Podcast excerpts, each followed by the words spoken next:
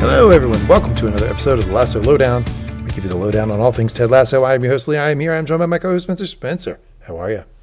A bit bittersweet, man. We're ending off another show two in one week. Two in one week. It's it's sort of epic that they both ended at the same time. We finished up Succession over on the Line of Succession podcast. Spencer and I reviewed the last episode of Succession. That is up. That is posted.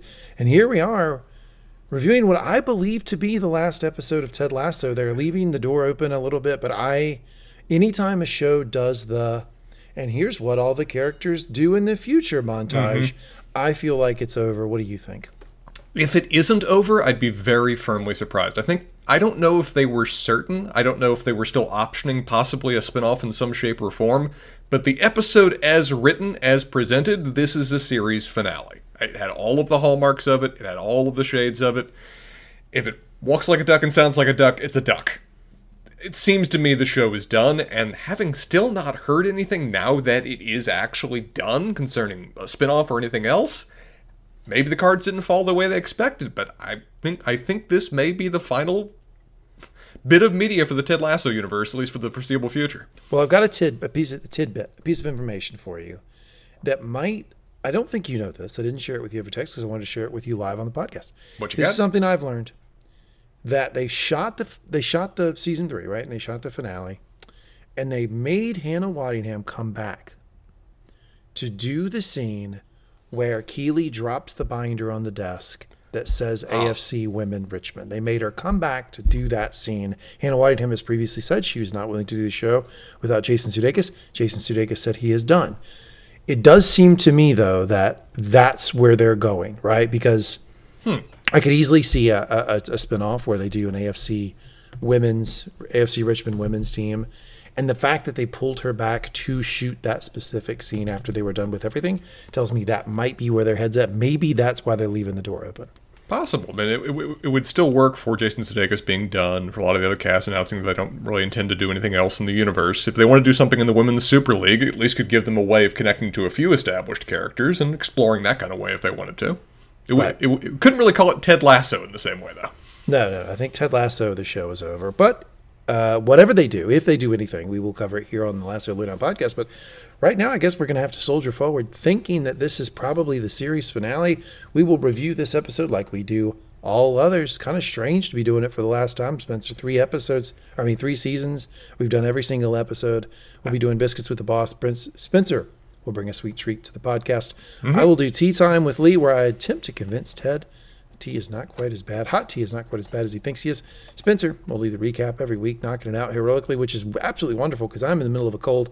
So for him to lead the recap this week will be very helpful for me. So if you hear me hawking and, calf- hawking and coughing, I'm sorry. I will try to keep that stuff out of the microphone, but I'm dealing with a bit of a cold. And then we will go to train wreck of the week.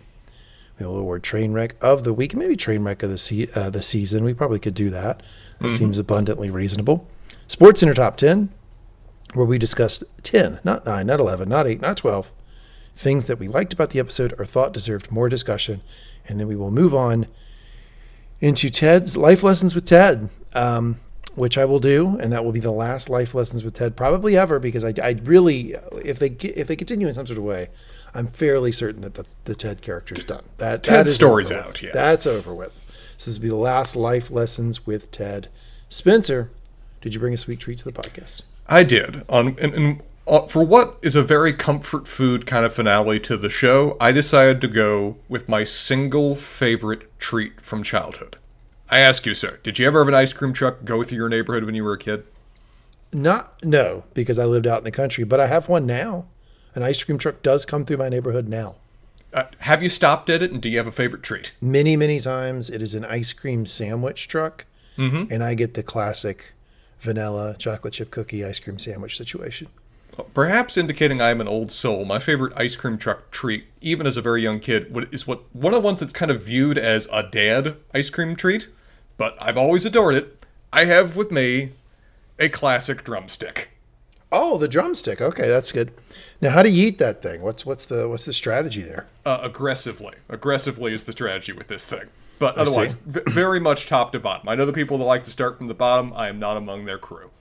All right, top to bottom. You probably have to eat it pretty quick because you don't want any leakage going on. It, it has been happily melting while we've been preparing, so I'm going to, you know, utterly scarf this while you tell us what's what, what's new, what's the news in tea. Okay, so tea. I feel like this is the last tea time with Lee because I don't. I think the Ted character is over with, right? So I wanted to go back to our roots. I feel like this is a culmination of a journey here we've been on with tea. I want to use a brand that was suggested to us by uh, a really awesome listener who contacts us, talks to us a little bit over on uh, our Facebook page. It's facebook.com slash mangum talks. They recommended a tea company called TWG Tea, which is uh, out of Singapore. It's a tea company out of Singapore. And I'm using their Earl Grey tea today because Ted is departing London and I feel like he needs to have a little Earl Grey. So I'm having an Earl Grey here. It's a little bittersweet having Earl Grey for the last time, having hot tea for the last time on the podcast. But that's what we will have. The most famous tea, I think. I think that's pretty pretty fair to say. The most famous tea out of London, Earl mm-hmm. Grey. That's what we're having today. How is the ice cream cone? I'm very, very much enjoying this. I went to the store for the sole purpose of buying a single drumstick, and I'm now regretting that decision. I should have bought a whole box of the damn things. Okay, well, I got I got a couple things to get through before we get the recap, so that will give you time to finish it. So one is the we are ready to announce the next show that Spencer and I will be reviewing. Spencer and I will be reviewing week by week the first season of Severance, which is an, another Apple Plus show. So if you have you have Apple Plus because you're watching Ted Lasso along with us, keep that subscription. Let it ride. Go right into Severance and follow us. We're going to be following Severance every week. Now, Severance season one debuted in 2022, so we're going to be doing a backwatch, but we're getting ready for Severance season two, which will come out as soon as this darn little writer's strike is dealt with and mm-hmm. all the mm-hmm. writers get back to work. but that that show, if anybody, if you know anything about it or if you watched it, you know that there are twists, turns, surprises, theory crafting um, galore in this sucker, and we are going. Spencer knows nothing about it, so we're going to not a thing. Go through it. I am completely sullied. Spencer's completely unsullied. We'll be going through that week by week. Don't worry about figuring out where the podcast feed is, what the name of it is. Don't worry about any of that right now because when it gets posted, we will cross list the first episode on this podcast feed. So just say stay subscribed to this podcast feed, which you want to do anyway, because if they come back with Richmond Till We Die or some sort of spinoff with the women's AFC Richmond team, we'll be back anyway on this podcast feed. So you want to stay subscribed to this podcast feed. We will cross list the first episode of our Severance coverage on this podcast feed and you will be able to see it there. And it's going to be a lot of fun. I'm really looking forward to that. So that's what we're doing next. So the second thing I want to discuss before we get into the recap is it seems that this season, and particularly this episode, has generated a lot of controversy. It's probably the most controversial Ted Lasso episode I've seen, in that people are kind of piling on. And this is a phenomenon I've noticed um, that I've noticed in modern television and the internet is the is the big culprit here. What happens is you have a show that people like or interested in or following in some sort of way. And then if the show changes, if it goes from a 9 to a 7, the internet doesn't allow things to be a 7 or a 6. Like it can't be that. It's either a 9 or it's a 0. And so you get this massive pile on of it's garbage. You get the memes about like you know, like Jason Sudeikis was like had his house on fire when he was writing the scripts, or you know, and everybody's having a good guffaw and having a grand old time about how much the show sucks now because it's for it, it may have gone from like a nine level quality in season one to maybe like an eight seven in season two to like a seven six in season three. That type of shit exhausts me and irritates me. And I just don't have any tolerance for it. So I'm actually kind of happy that this is the last episode of this because I feel like if it kept going, what we would get is more and more because when a show gets negative momentum, it just steamrolls and goes, and the show can't get out of it. I don't think there's anything the show could do in season four to make people happy at this point. People have have, ta- have twisted themselves in a pretzel with complaints and criticisms. Either it's too long, or there's too many characters, or it's too preachy, which is a, a, something I still don't understand. And it's all of these things, which are core elements of the show. They do have a lot of characters in the show. There is a lot of story to tell Sometimes they do have a point they want to make in episodes. We would just hear this accumulation of negative energy about the show. That stuff exhausts me. So if I seem a little irritated when I'm doing the show, A, it's because I have a cold, but B, it's because of that phenomenon. It's something I want no part of. Um, I think season three was fine. It was above average for a television show. Did I like it as much as season one? No, I didn't. But I almost hate admitting that because when you admit that, people latch onto it and go, oh, okay, well, then you're admitting that it, it dropped in quality. You're admitting that it sucks. We saw this with Game of Thrones. We saw this with The Wire season five. We see this with a lot of television shows where people don't like what it becomes. And the last thing I'll say on this, before, before I'll, I'll be done with this this monologue, Spencer, is I think it's abundantly hard to end a show. Mm-hmm. I think show endings are really, really tough. And y- yes, some shows do them pretty well. Succession just did a pretty good one. I think Damn Breaking, straight. I think Breaking Bad did a good one, but that doesn't mean it's easy, right? And people have outsized expectations for what they want in a finale. They want certain things to happen with characters. A lot of people are just plumb pissed off that the show's ending, and all of that negative energy continues to accumulate. So, all the negative Ted Lasso hate, I really am not digging it. I really have been bummed out by it this week. I think this season was perfectly fine. If they decide to go on and continue the story, I'll be happy with it. But that's kind of where I'm at. Spencer, what say you? I'd say it was ultimately a satisfying finale. Uh, it you talked the, the show's been kind of trying to achieve some balance between the comedy and the drama, particularly this season, but it's been something that's been going through from season one going forward. And I don't think the balance has always particularly been perfect, and I think it's rubbed some people wrong in each direction. This episode just leaned all the way towards comedy heartwarming. Drama was left behind. It's not going to address that. Most of those were just simply resolved to focus on much more what they're interested in in the, fa- in the finale. And it made for a comfortable, enjoyable experience. I thought it was a satisfactory finale that checked the boxes that it needed to. Was I was I overwhelmed? No. Was I underwhelmed? No. I was properly whelmed, with some quibbles that I am here to address. So, allow, uh, sir, am I allowed to now pile on? Please, please, yeah. I- I've I've said my piece, so you, you can, yeah, uh, get the whip out and just torture the show for the next next two hours. That's You, you are fine. here voluntarily, sir. Just pointing that out. Yep, go ahead, Spencer. Fire away with the recap for the last time. First thing to address, a mea culpa. I left one scene on the cutting room floor when I was doing my recap last episode that some eagle-eyed fans pointed out that I needed to address, and good lord do I, given how in- important it is to this episode. There was a scene in the last episode of where Rebecca has a knock at her door, opens it, and finds standing there Bex and Mrs. Cakes, Rupert's former assistant. So Her name was Mrs. Cakes, like C A K E S. pretty sure it was, yes. Interesting. Okay, I didn't know the name of that character. Which I think was then a joke about his new assistant's name, Mrs. Bread. Ah, yeah, Brett. you did. You did call that out at one point. Yeah. Uh, so Rupert's what we thought at the time was still wife and his ex-assistant. Now, as we're finding out, his maybe soon-to-be ex-wife and ex-assistant. More on that here in a second. The episode though opens Whoa! Last time with the recap. I'm so excited.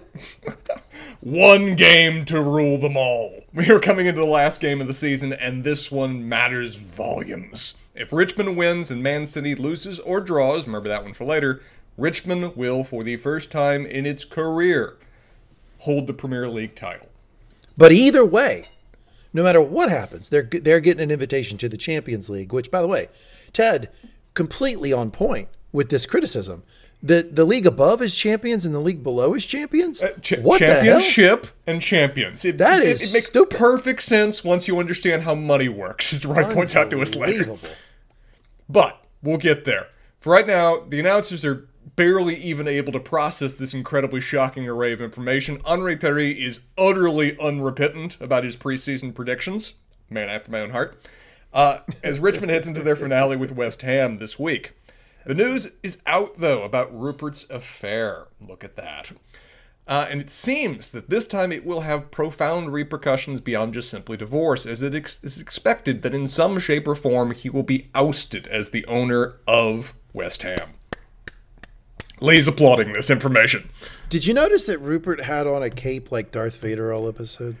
Thi- I mean, last episode that we saw Rupert, they had him dressed somewhat normally as he's going out to you know, an event, and we're supposed to like him again and focus on that. This episode, he's supposed to be the villain, and he is dressed to match. Yeah. He has a cape. He's dressed in all black. If he if he just had a rebreather on for a certain point, he would just be Darth Vader. But Rebecca is watching all this on TV, and for the sake of just taunting Lee and Lee personally, the show tries to pull a fast one here. So this they isn't- this delighted in doing. No, this is they. So they've played the card too many times. Yes, it's too much now. Um, I was I didn't remotely fall for this. Um, I, you know, I was a fan of Ted Rebecca because I like the idea of people being friends before they Sure. enter into a romantic relationship. But that didn't, that not happening doesn't make me throw the series out. I wasn't that level of shipper with this thing. Some I people actually do. Yeah, sure, great. But I, I, I do like that they are instead purposely like wanting to illustrate like it is possible to have a, a, a man and a woman being a, a friendship Very close where there is some where there is some sparks, but it never materializes because they're fucking adults Mm-hmm. and they just continue to like genuinely care about each other. I actually think that's like a beautiful portrayal. So I, I, as much as I've shipped these two for the last three episodes or the last three seasons, I have no complaints about where they went with these characters. Nor do I, and I was always one of the ones adhering to I wanted them to remain platonic for the exact reason you said. It's so rare to see it on TV that two people can be among the most important people of each other's lives, be of compatible genders and orientations, and just remain friends in a media setting. I think in large part because probably writers are so pressured by both their producers, the marketeers, and also the fans to hook people up, given the popularity of shipping. I also think they wanted to show you a character that whose heart has been sold. Yes. Ted Ted's heart was given away to Michelle ten years ago, fifteen years ago, and it's still with her. Yep. Uh, well, let's go through the prank that they the last their last attempt at pranking. You know the particular you know Ted Rebecca shippers. Sure. Rebecca's in her kitchen. She's watching TV, and Ted walks out in his what appear to be evening garments. Uh, they have a certain series of dialogue and mannerisms that indicate an element of awkwardness to each other. Well, it's Hannah Waddingham who does. It's Hannah Waddingham who does it, and I, I wish I could talk to this actress because I feel like the last two episodes she was totally in on the joke and she was fucking with us because she Yes. tried to make it as awkward as possible. Quite. And then and then as soon as Beard comes in in his thong and says "Milady," the whole thing snaps. Yeah, well, some people online were going, "Oh my god, are they doing a threesome? Oh my god, Whoa. there's Jade. Are they doing a foursome?" It's like, people, what show do you think you're watching right now? No, they're not doing that. I'm Uh, I'm rewatching the Tudors right now. Now that could have happened on the Tudors. Tudors could have happened. Very much so. We have watched many a show on this podcast of where that is very much possible. This show, Not this one. o- odds are against, particularly you know Beard and Rebecca. I, I don't see the pairing. Uh, Beard, as said, comes out in a thong implying a threesome. Then Jane wearing Rebecca's blazer, maybe a foursome. Before Maybe the show then clarifies.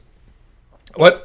Maybe a dress. Maybe a blazer, dr- blazer uh, dress. What are you getting? T- tomato, tomato, or was it potato, potato? One of the Potato, two. potato, potato. Uh, show clarifies that no, no, no. There was just a gas leak over in their set of apartments, and Rebecca was kind enough to let them stay over. And that the awkwardness that's going on between Ted and Rebecca is what we expected happened off camera after last episode. He has announced that he is leaving Richmond as coach. She's fine with that. She's not okay with the idea that he's not coming back. Yeah, it's not that I refuse to talk about you going home, Ted. It's that I refuse to accept that you're not coming back. I like that sentiment. Same. Uh, a poor and very confused housekeeper sees them all in varying states of undress and runs off to go focus on the guest rooms first. To which Beard and Yeah. I haven't finished the scene yet, damn it! Beard and Jane go out chasing after her to avoid having their toys tossed. Might after you be say. all that you get. Yeah, guess this might well be it. Heaven knows I tried. I fully expect for years into the future, when you want me to stop talking, you're just going to start singing that song midway through whatever the hell I'm saying. Yeah, it could be. Yeah, we we'll be we'll be in season five of Severance. You'll be telling me how it's gotten a little not as good as the previous you start and singing. yeah.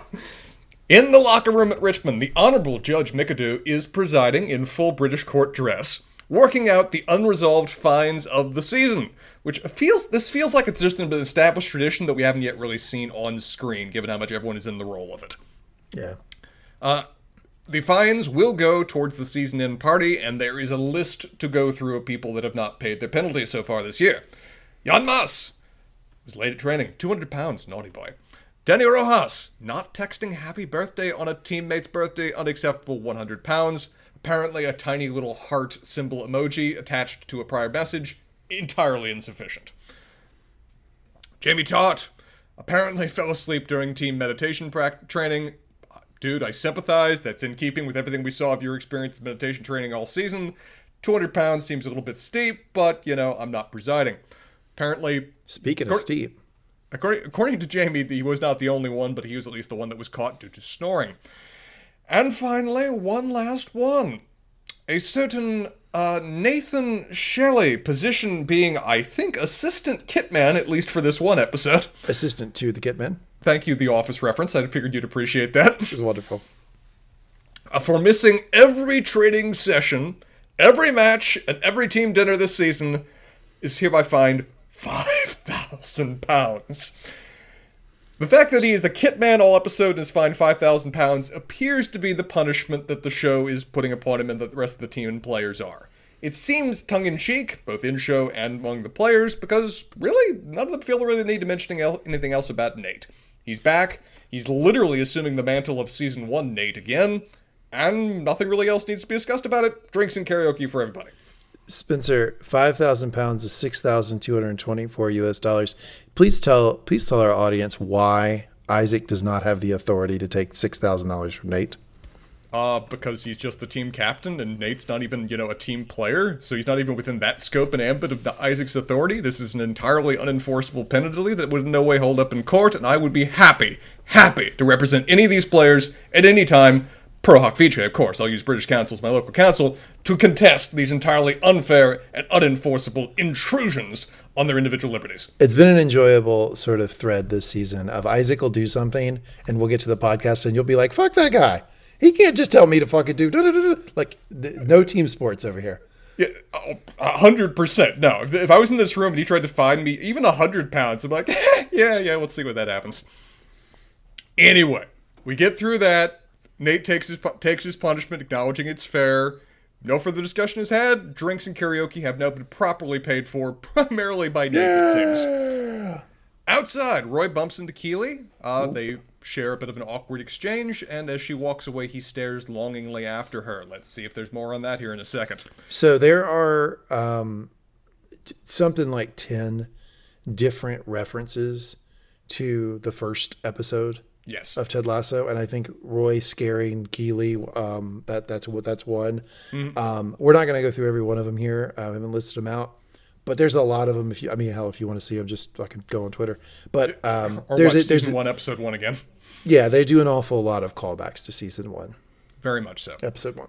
Uh, meanwhile, Beard is revealing to Ted that Jane, in an effort to prevent him from leaving the country, has shredded his passport in what I must say is probably the most pretty, pretty way possible of doing that. It basically makes a kind of work of art in terms of how it's shredded apart. Luckily, he apparently has triple citizenship. Vatican City's a country, baby. More on that later, if that's possible. Uh, Hey, so we saw t- earlier. We saw Ted texting Michelle about, and he, Michelle had sent him a video of Henry excited for Ted to come home. I would like to point out that Ted, she had also sent Ted his travel res- reservations. So Look at that. she she was helping him with the travel reservations home. So the the seed was planted early. We're going to discuss when we get there about what the nature of their relationship is now and flash forward. There's some ambiguity, but maybe not as much as I think some people are saying. Uh, Lee's hands are bumping uglies right now, so I think he's got his view pretty clear. Romantical. Uh, quite a bit. Uh, why? Um, Trent, meanwhile, has draft copies of his book for Ted and Beard to read, with a line that is just straight out of my playbook. Let me know if there's anything you disagree with. I won't take it out, but I'm happy to tell you where you're wrong. Yeah, and and so it is absolutely something you'd say. And the Beard's reaction, I just felt God. like a, I felt like it was my spirit animal. Where Beard was like, It's a personal challenge. Roy walks in, asking Nate questions from, uh, asking very much Nate questions from earlier in the season about how do you tell if a girl likes you. Everyone in the room with bated breath proposes, maybe, sort of, Higgins on speed dial. Are you asking for an invocation of the Diamond Dogs? no, no, no, no, no, Roy, no. Roy storms off to his favorite word in his favorite tone. Everyone is disappointed, and then so to fill that disappointment, Beard instead elects to rip into Trent's book with just yelling Derivative? at indiv- Nope, derivative, overly prosaic. Trent, again, my spirit animal, cannot be in the same room as this is happening, and walks the hell out. Couldn't deal with it. In Rebecca's office, Rebecca dodges both press and friend questions on the subject of Rupert's divorce. Classy person that she is, noting that she just genuinely doesn't care anymore and so doesn't really have an opinion on the subject. Higgy Bottoms! She may also be dodging the fact that she has some actually rather intimate knowledge into the background of it too, given that Bex and Miss Cakes showed up at her front, at her front door uh, possibly yesterday or a few days earlier evening. So that's pr- that, that that's a great point. That that is probably part of it, right? She doesn't want to talk too much about it because she knows the other side of it. But I also do think that they are taking great pains to show us just how much she's she's grown, right? Like Yes, some some she'd wonderful celebrating this a season ago. despite all of the mountain of horseshit that's been on Twitter about this episode the last week, there was one cool thing I saw. There was a, a wonderful somebody pointed out that Rebecca's first word in the show was Rupert and her last word in the show was Rebecca. Which eh, I kinda like that. Nice touch. Uh, Higgins, as you said, your favorite character in the show, Higgins! possibly in all the world, arrives to instead, rather than discuss divorce, broach the subject of new coaches. Uh, noting that he's made a list of the usual suspects and also threw in a basketball coach from New Zealand just to spice things up. Worked out so well with Ted, why not? Yeah, it was kind of like we were all like fingers crossed for a spinoff. Maybe that's it. Rebecca, though, is in no way ready to have the conversation yet, acknowledging that Ted is only so much longer for the uh, this side of the pond. Next topic, though, that they have discussed is that they, given their current standing, as you noted, are due to be invited to take part in the European Champions League next season, which I don't, I think they're implying has never happened for Richmond before at any point previously in their history. No, because they, they make a point going into the match of saying they'd never even been close to being first in the Premier League. Not not not haven't been first before, have never been close to being and, first. And seemingly haven't even been in the top four of the teams if they've not been actually considered for this. It this is an incredible event and achievement for them. And partly as a result of that, Higgins, offering to, you know, strategic advice as he often does, is suggesting that maybe Rebecca wants to use this opportunity to sell off part of the team, given that their value is at an all-time high.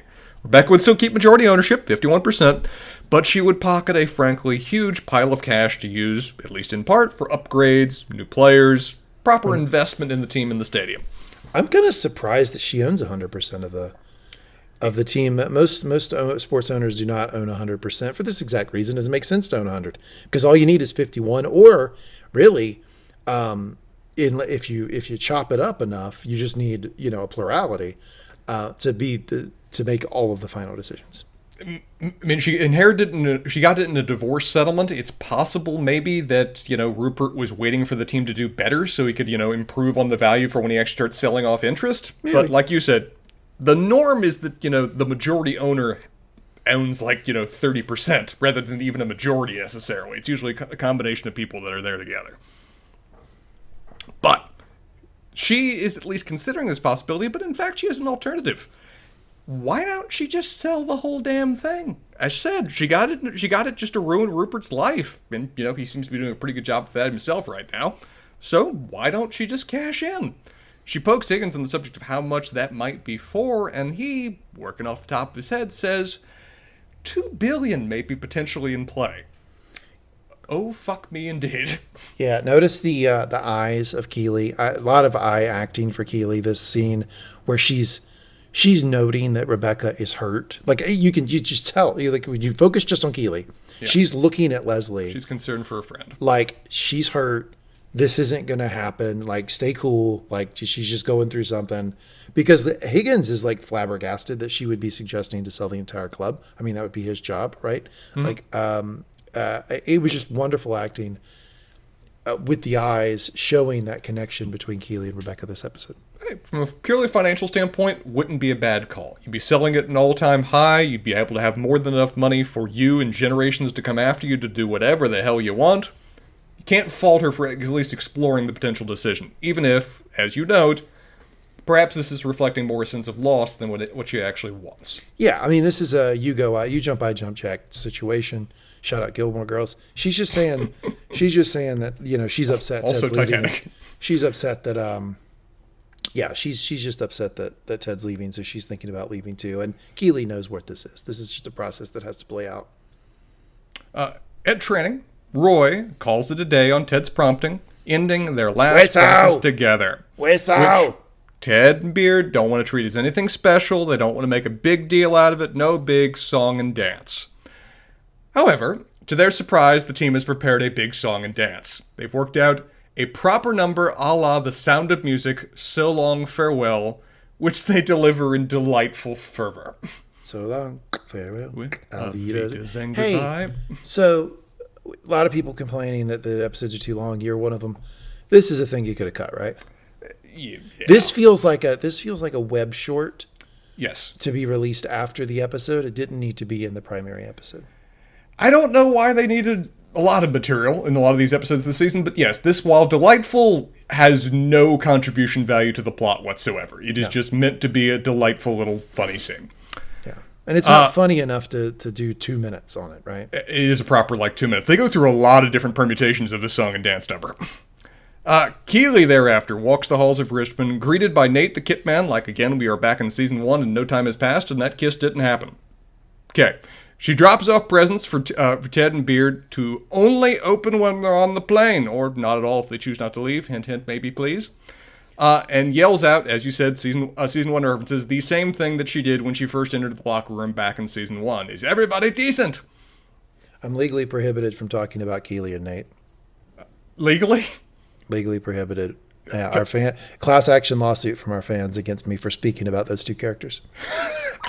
the plot lines were not necessarily the best of the season. More we can discuss on that later.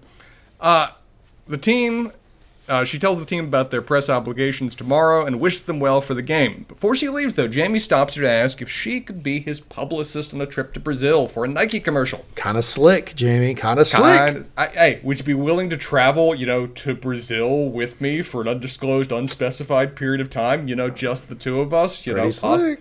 you know, sorry, they only had arranged one hotel room. You know, these things happen. Uh, she happily agrees to handle it and to do the details for him.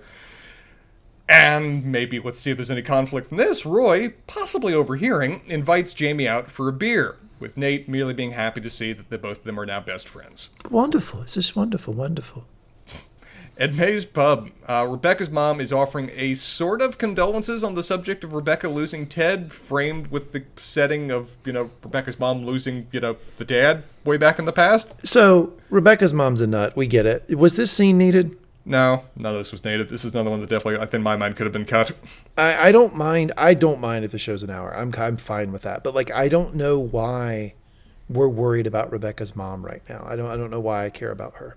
Just, we're, we're touching base with every character we possibly can this episode, just to give you a hint of where they all are for the sake of finale. So We do get sassy. We do get Sassy, which I was happy for. We get Dr. Sharon that's watching the game in her office. We get every fan that's even vaguely referenced to previously. We get John Wingstight taking a ball to the nose and cheering with blood going down its face. Everyone's touched on to some degree here. Uh, for this scene, though, Series finale. Indeed. Uh, mom's encouraging her to sell the team, just take the money and run. Explore the world, and more importantly, explore yourself. They compare dreams. They discuss her tattoo removal security plans. They find out we're learn we find out that she's learning how to skateboard. They go over Tish's predictions and whether you know she's a fraud who preys on people's weakness, and whether Tish saw that Rebecca was going to say that. You say potato, I say potato. Question for you, Spencer: Is Tish for real in this universe? Did, did were they trying to tell us that Tish really was predicting things in her life? I think they're I think they're telling us that it's ambiguous and that could be interpreted however we wish. I think they're they're purposely playing this one loose with a smile on their face. Okay. What do you think? Um, I think they were telling us that exact that exactly what Rebecca said. That Tish preys on people's weaknesses. That she could smell Rebecca's Desires, wants, des- des- needs. desire for a child. There you go. Desire for a child a mile away, and she preyed on that. Rebecca has since noticed that, internalized it, and fuck Tish. and you know events then occurred in her life that can easily be assigned to the categories that were put before her nose. Uh, while uh, Rebecca's mom and Mae bond over how easy the younger generation always has it, damn freeloaders, their meal is being comped by the fan trio, who thank Rebecca I loved and her that. mom. That, That, that- that was a classy gesture. We could have cut the cut the conversation with the mom, but if we did just cut right to that scene, and Mae comes over and goes, "They were they took care of your meal," and then like the, when they come over and they say, you know, like the love and care you have for the team is inspiring. I love that connection to when Rebecca said, like, eh, or no, when Ted said, like, um, this is not this, we're just sort of stewards of We're the team. shepherd stewards, We're yeah. shepherd stewards of the team. We don't really. It- We yeah we own it, but it's not ours, kind of thing. Mm-hmm. Um, they reinforce that here, and I just I don't know. I like to see that like um, because she started from this place of I'm gonna fucking wreck this whole thing out of spite Mm-hmm. for my husband. To getting her, her story has been wonderful. Getting to the point where the fans are just thanking her for all the work that she's done to improve the community around that that team. I think it was a cool journey. It was it was nice in that regard. It also plays into one of the prophecies about they refer to her as like the mother they never had, and later she's referred to as the matriarch and the soccer mom. Again, many ways to interpret a prophecy, if you will. She However, also she also gets with this fucking the the the poorest pilot I've ever seen in my life, uh, and his daughter. maybe he just likes living on a houseboat, sir. Who who can say? Uh, however, Rebecca's mom is in no way their grandmother. They shall never say that in her presence ever again. Trent is closely would you monitoring. say that? is closely monitoring Ted's reaction to his book, uh, which Ted calls out that you know many people are divided on their views of the police nowadays, but everybody's opposed to the laugh police. I'd like to point something out here. Um, Car- uh, he Ted is wearing Carolina blue sneakers. There is something that happens in this episode that made me so fundamentally joyful. I, I, I it- it's the best. So, uh, followers of our podcast network know that uh, I went to the UNC Chapel Hill. That's that's college Damn I went straight. to. UNC Chapel Hill. They reference Dean Smith no less than three times in this episode. Highlight those when we get there. It's fundamentally clear to me that they are letting us know that the, the John Wooden poster on the wall was just a John Wooden poster, and the lasso way is is inspired by Dean Smith, and they let us know that this episode. This is the first hint. You you feel validated and honored in a way you've never felt before, don't you? I'm going to go ahead and tell you, I, I'm not burying the lead. My entire Sports Center top ten is about Dean Smith. I will cover some other things when we get there. At drinks, Jamie thanks Roy for being the father figure that he never had. Roy, though, possibly having overheard that conversation between Jamie and Keeley earlier, transitions the conversation to Keeley, as he and Jamie lock horns on the subject of who should be dating her. Things escalate quickly, not helped by Jamie copy to, copying to leaking the video being for him. You know, the leaked video early in the season. Really didn't like that Jamie did that here. That really, you know, I felt took away from that con- very conversation between, you know, him and Keeley earlier, and also just the, you know, i the issue of the privacy of Keeley also previously. I don't like anything about this whole Jamie Roy fight thing. I felt that it was unnecessary effort at like a, a, a triangle just to you know play another joke on fans here. It felt out of character for both of them. Um, but they get into a fight. It apparently goes straight up to fists, and we will find out more of what's going on there later. Uh, alone in the stands, like in the intro, Ted is greeted by Rebecca. She she's decided, and will hold to this decision for at least the next 45 minutes of the episode, to sell the club. If you go, I go, like you said. Or perhaps they both stay. She makes her pitch that, you know, she respects his need to go home, just wants them to consider maybe there's a possibility that this is your home. Henry can come here, he can live here, he can go to some of the finest schools, enjoy the life changing experiences of being in another country. Michelle can come here, earn her teacher accreditation, and then go home. That was interesting She emphasized that Michelle can then leave after she does that. Um, she she can just sell 49% of the team and make sure that that is kind of funny that she said Michelle can come here, get qualified, and go home. That is funny that she said that. She's, she's she, she might be a, she's got a little she's got a little Lee right? In that like hey you broke up with my friend. Fuck you. Hey Spencer question for you serious question. Break it down for the fans. Why can't this happen?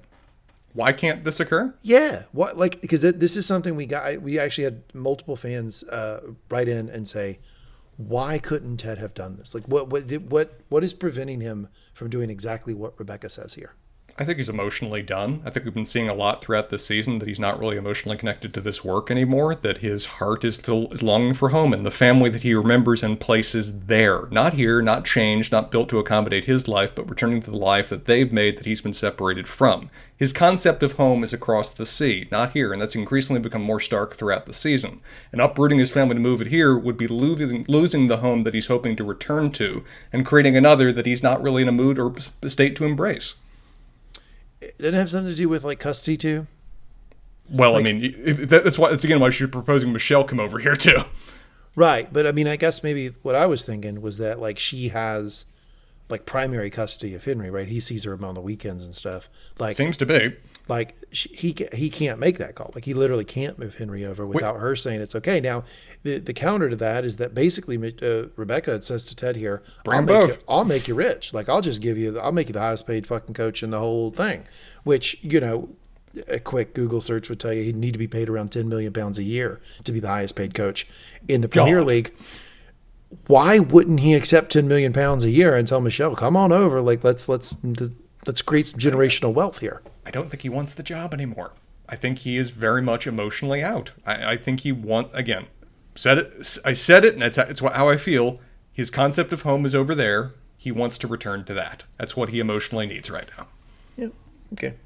Uh, also, just for the record as well, we don't. You are literally practically correct. I would be curious to know what their actual legal custody agreement says. What was part of their you know, divorce arrangement with respect to that? Maybe just practically he agreed to less custody, but it seems like a weird decision on Ted's, Ted's part. Who knows? Uh, she broaches all these possibilities, acknowledges that it would be crazy, but from her perspective, it would be a quality investment in Ted, and she just hopes very much that he would stay doesn't work. Ted doesn't even reject it out of hand. He barely even answers in terms of response, as if it is already very much a done deal, both in his mind and his heart, and you know between the two of them. But she had to try. Instead, she does. She proposes that she will sell the team and do her version of eat, pray, love while traveling abroad. Drink, sleep, fuck. Right on, sister. Right on. Hmm. Outside Keeley's house, Roy and Jamie have showed up for after their fight. Again, I didn't like this scene. This felt like more like a, know, a wink, a wink and a nudge to the fans, uh, and also just playing into some of our theories. I thought there would have been better ways for Keeley to, you know, end up just being Keeley fucking Jones rather than cutting off relationship ends this way. But to resolve their own issues, they've decided that they aren't Neanderthals and that Keeley should choose between them, giving her, you know, agency over the relationships. Keeley rightly slams the door in their faces, and they acknowledge that they're idiots and instead go for kebabs. I just And don't. I guess that plot line is done. I think it's the most unrealistic part of this episode to me. Yeah. Um, because I just don't see how two men can be best friends, chasing a woman that they continue to hang out with a lot. I mean, they're at a cookout with her, sitting with her at the All cookout. friends with her. At the yeah, like they continue to hang out with Keeley a lot, and she hasn't outright rejected either one, and she continues to sort of leave the door open for either one. If that's what she's doing, uh, something could have happened off screen that we don't Who know about. She could have rejected him, but I- we haven't screen. we haven't seen her say no to the either one of these guys straight up, right? H- How would that work? I mean, put yourself in that position, Spencer. Do you think you could do that? Like best, but your best friend, you and him, pal around all day, eating kebabs and training and going to work, and then you hang out with the same girl that both of you are chasing. She hasn't rejected either one of you, and then you just let that ha- that that dynamic play out for six months, a year. That seems completely unrealistic. Like something's gonna break there. I don't know. Apparently, they found some way of making this work. Maybe they form a trio. Who could say? Bish, I don't know. The, Bob's the your sho- uncle. The show is not interested in answering these questions. This plot line is now cut off. Uh, unless there, unless the, I think if there is a, um, I think if we get a, a spinoff, I again I think it'll be about AFC, AFC Richmond women's team. I think this plot line will come back into play Maybe so. because that's that's one that they did not wrap up at all. It's still almost midway through that plot. The closest we get to a wrap up is the subject of you know this relationship triangle. They slam the door in the face of that immediately and nobody discusses it anymore. Whether they return to it in the future who can say? The show's not interested in exploring that further and it seems very much trying to slam the door in further discussion. I mean, they clearly were setting up that Roy had work to do on himself Yes. before he could be in that relationship with Keeley. We jamie's with, had a three season arc Yeah, we Jamie's doing the same thing. We end with Roy in Dr. Sharon's office, clearly still doing that work on himself. Both of them are at the cookout with her. Like something's got to fucking give here, folks. This is the lev- This is the New Orleans levee. It's going. It's something's breaking. who knows phoebe's got two great guys two great uncles hanging around her that's all i know from that barbecue cookout out there at the end Uh, in terms of other plot lines, they want to kind of wrap up and move on to other things. Ted surprises Nate. Oh my fucking god. And we get our apology scene. And I won't go through it beat by beat other than to just brag. This is almost exactly what I called that they would do, except the 60 page letter doesn't even show up. Well, it is and it isn't, right? Because you said that Nate would say that Ted would say, Nate would try to apologize. Ted would say, "It's not. It, you never needed to apologize," Which he they do. Which they do that. But Twice. Nate, but then Nate pushes through that and says, "No, just let me say it." Which I actually really like that because it's 100 percent in keeping with Ted's character, which I talked about last episode. That Ted would say, "No need for an apology. I don't. I don't need that." Right. I love that Nate pushes through and does it anyway. Um, I apparently am on the fucking the minority of this. Apparently, most people still want to string Nate up, uh, you know, tar and feather him. Uh, but I, Nate is fucking back for me. Okay, he's fucking back. He's assistant to the kit for all the man. players too, apparently. He's assistant to the kit man. He's giving out cash, cash money for the fucking end of season party. He's he's there after hours working, doing the laundry, doing like he was just the fucking head coach at West Ham, and now he's assistant to the kit man. The humility, day. For the humility on this man. Shout out to Nate. He's back in the Diamond Dogs. Nate is absolutely back in the gang for me. Well, let's go through the process of that, of where, as you say, Nate moves to apologize. Ted says it's not necessary. Nate forces through anyway. There's a sobbing hug. And then Ted comments that, you know, what's funny? You only ripped up that sign once. I tore that sucker down and ripped it up tw- two times. So, you know, you're already in the clear. The show seems like it wants to focus on that being the only thing that Nate did wrong that entire season, which that's a way of getting rid of that and, and addressing it we've we've gone in circles around this. I won't go on go on any further. The Nate plotline this season, I thought it could have been better executed. The beats were there. We predicted that. But putting him on an island and putting him only with Jade and away from everybody else, I thought did disservice to the process of that plot. And now it's made the last two episodes feel kind of rushed to me there. I loved it. N- He's back. said. I loved it. He's back. It worked for me perfectly. Shout out Nate. Ted continues. Get me a Nate kit. Can I get a Nate kit? Ja- you want a Jamie Tartt shirt or, or, or a Nate shirt first? Well, obviously Jamie Tartt first. I Well, there you I- go. I Priorities. assume, I assume you already have ordered that for me, but yeah, Nate's fucking back. I need, I need it. I need the kit to say Shelly Wonder Kid on the back and on the front Diamond Dogs. Just a big Okay, Diamond I'm, take, I'm, emblem. I'm taking notes. You can see me taking notes. Uh, Ted continues, though, but I will tell you, when I look up there, I still see it, which they both agree is not weird. In fact, it's lovely.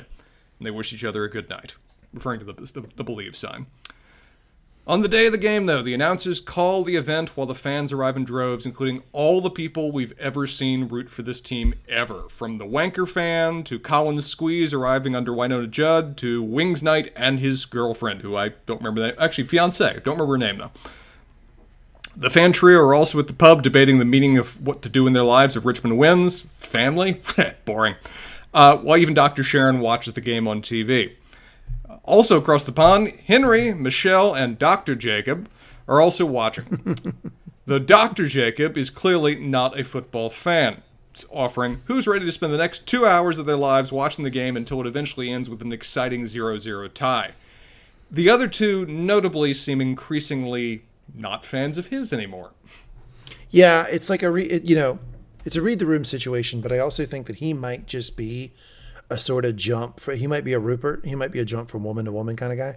So he might be about done with Michelle anyway. But if he's not done with Michelle, if he wants to keep that relationship, tone deaf, fucking, you know, to uh, elite levels of tone deaf here. I mean, I mean, Henry is not doesn't. I mean, I know he had that issue at, at school, but he's not the type of kid that expresses like that that snaps at people or is overtly negative or anything. And when he, he- he's even when he sh- when he shot doc, when he shot Doctor Jacob that look, you would think Doctor Jacob would shut the fuck up about it, right? And stop making jokes about soccer. Well, I mean, Henry and Dr. Jacob haven't been great for seemingly a while, given the snub that we saw Henry show Dr. Jacob when he went for, like, you know, a hug or a high five, whatever else, and Henry jumped in the car in London.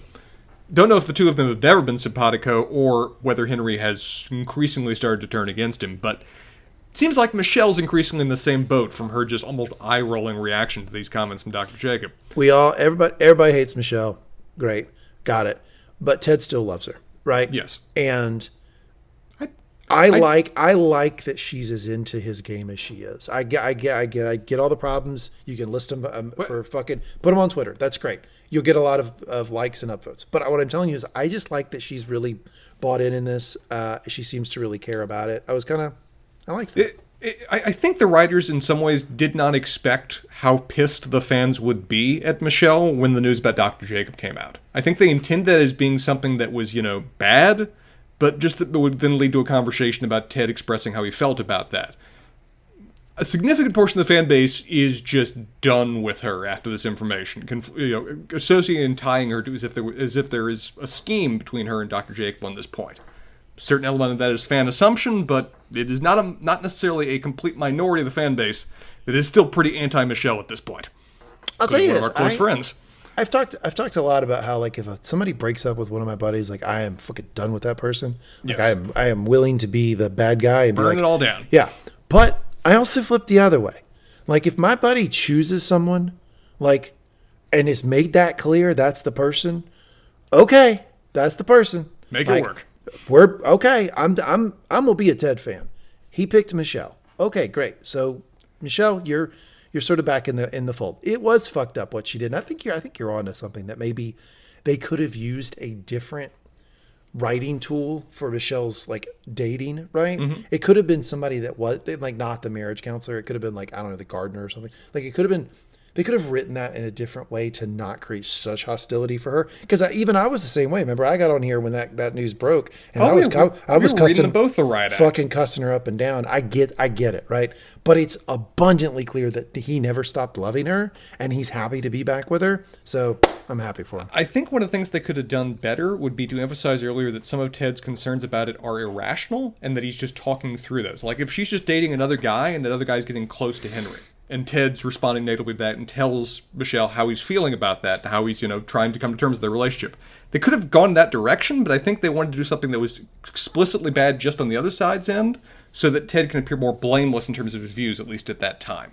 But Later, see- they then went into the more irrational thing with respect to Paris, though, so they could have already set that up. But see, that would have been they, they didn't want to do too much of that because they didn't want us to lose the Ted character. They Yes. still wanted us to root for Ted. You know, it's almost like writing is hard. Maybe they should pay those fuckers. Maybe, Uh, maybe. Uh, You know that I think that's currently be de- being debated where they can live on just potato potatoes Yeah. or maybe something more. uh, Nate, uh, well, t- uh, You got me. uh, You I got lost- me for the first time this episode. You- You, you got my cold. The- the potatoes what did it the right there? The potatoes did it. That was good. Ted, meanwhile, was ranting on the subject of how, the, as you noted, that the names for the leagues don't make sense. Did, did you write this down? Or would you going to read it out for us? Uh, it's a good rant. Well, I didn't. I don't have the whole rant now, but I, I know that I know the crux. it. Don't make sense. Two years, Two ago, years we played so bad that we had to drop down from the Premier League to the lower league that they called what? championship. See, that don't make sense. Now, this year we played so well we get qualified to go into another league, and that one's called The Champions League. an entirely different league. Pretty much the same name, though. They don't make sense. And now, y'all were telling me that we get to go into the Champions League, that you get to go into the Champions League, you can finish as low as. Fourth place. That don't make no sense. Why? Why? Why is this happening? Roy Mo- helpfully money. steps in, just says Money. money. Ted immediately goes, okay, yeah, see, now that makes sense. Okay, that's it. Thank you. Money, it explains all things, including the naming of various sports league teams. I like the relegation delegation thing that happens in these soccer leagues. I do. I don't think it's quite as clean as it could be for what I'm, I'm reading. Like it's it's a little confusing, Mm. but um, some element of that in some of the sports leagues I follow would be pretty fun. I I feel like this is in the category of things that if you were raised in the sports league, this makes just intrinsic sense, and then anyone that's stepping in as an outsider is just looking at it like it's modern art on a wall in terms of how little this makes, you know, authentic, easily parsable sense. Well, that I've, I've tried to, to talking to like a like a football and cricket fan, like a soccer and cricket fan, right? Yes. And try to explain the NBA seven game series in a playoff. Oh God, you started too hard. Nope. Uh, yeah, they were like, wait, wait a second, you, you play how many games? Did, You, I- I- you lose the first one and you keep playing. Nate awkwardly comes in, but honestly wishes the, the entire room well, and they and Trent all bond together. And to complete the experience of bonding, at this precise moment, Roy arrives and asks whether he can become a diamond dog. What? Before they even get there, the room feels they're just being pranked. But upon realizing they aren't, they are all sorts of excited and barking to the ceiling. Roy offers a very honest heart to heart on the subject of how he's been feeling this entire season. That for the past year, he has been just busting his ass trying to change, trying to become a better person, trying to get his fucking shit together. But he feels that he hasn't accomplished anything. He feels like it's still me. And That he wanted to be someone better. Not necessarily completely different, but someone improved from what he was. And doesn't understand why things have gone so wrong. And can people even change? So here, here's the thing.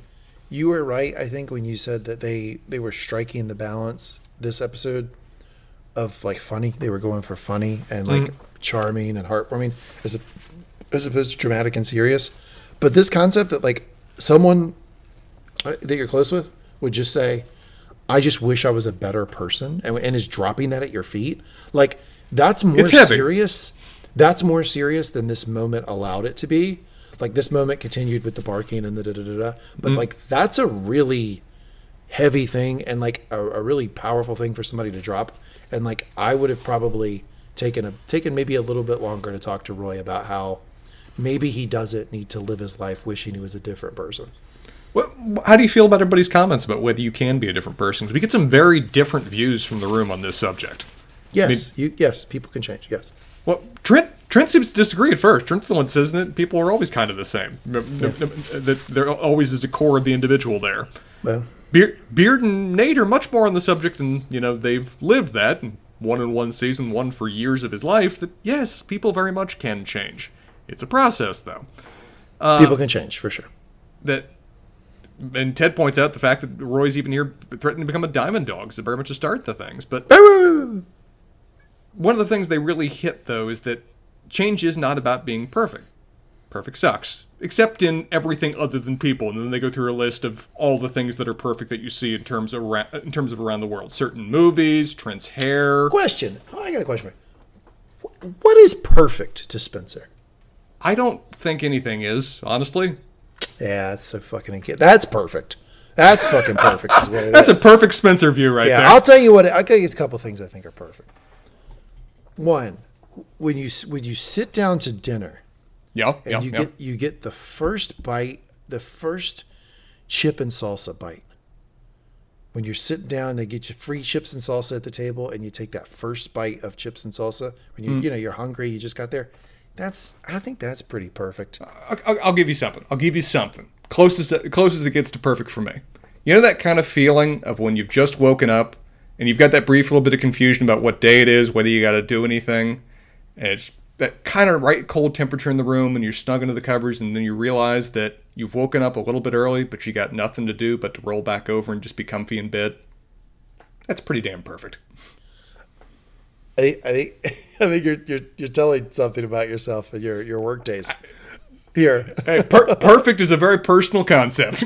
yeah, I would say I'd say that's good. I'd also say if you've ever if you've ever either intentionally or mistakenly taken a cold shower or pure had a little bit of cold shower, and you flip it back to hot. Oh, that moment is pretty fucking epic. Yeah, there's some perfect things in the world for sure. I, I, I would also say, in terms of films, Shawshank Redemption, Back to the Future, and Jaws, pretty damn perfect in their own unique categories. Never seen Back to the Future. Good God, get your Zemeckis on, sir. Never seen it. Uh, Trent's hair, can we also agree, pretty damn perfect? Absolutely, hundred percent. Uh, you know, Zero questions there. Grace Kelly's eyes, the other side of the pillow, uh, certain meals of jacket potato and cheese and beans, sp- uh, spaghetti bolognese, I'll agree on that. Billy Joel's The Stranger album is a long list of things that are perfect. Klay Thompson's jump shot. Don't have any personal frame of reference there, but I will assume it's a thing of beauty.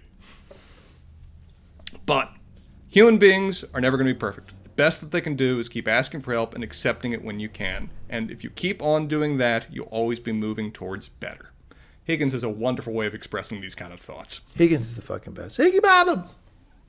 Upon, with excellent advice said, the room with barking rallies wraps up the last of the Diamond Dogs meeting with one last question from Roy about whether anybody else wants to go. And as you hoped for, as you prayed for, Nate in the Diamond Dogs gets to tell everybody that he's got a girlfriend.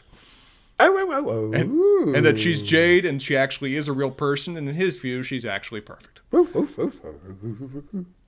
And meanwhile, in terms of people that are not going so perfectly, Rupert arrives at the stadium, having apparently hired back George. They, they couldn't have actually just put the Imperial March in there. No. How many times do I have to beg any show that I watch to have the Imperial March? Is it so much to ask? It's so close with that cape, man. Holy Yeah. smokes! It's like it's it's dust in his feet. It's so long. I was wondering who he would hire as a coach. It kind of makes a certain sense that he would just hire back his old Yeah, coach, George. does. Yeah, it does. Uh, George awkwardly expresses that he won't lose to Rebecca, which is also important to Rupert because apparently, if he, his continued ownership kind of hangs in the balance on the subject of this game, and specifically whether West Ham ranks high enough to make it into the Champions League itself.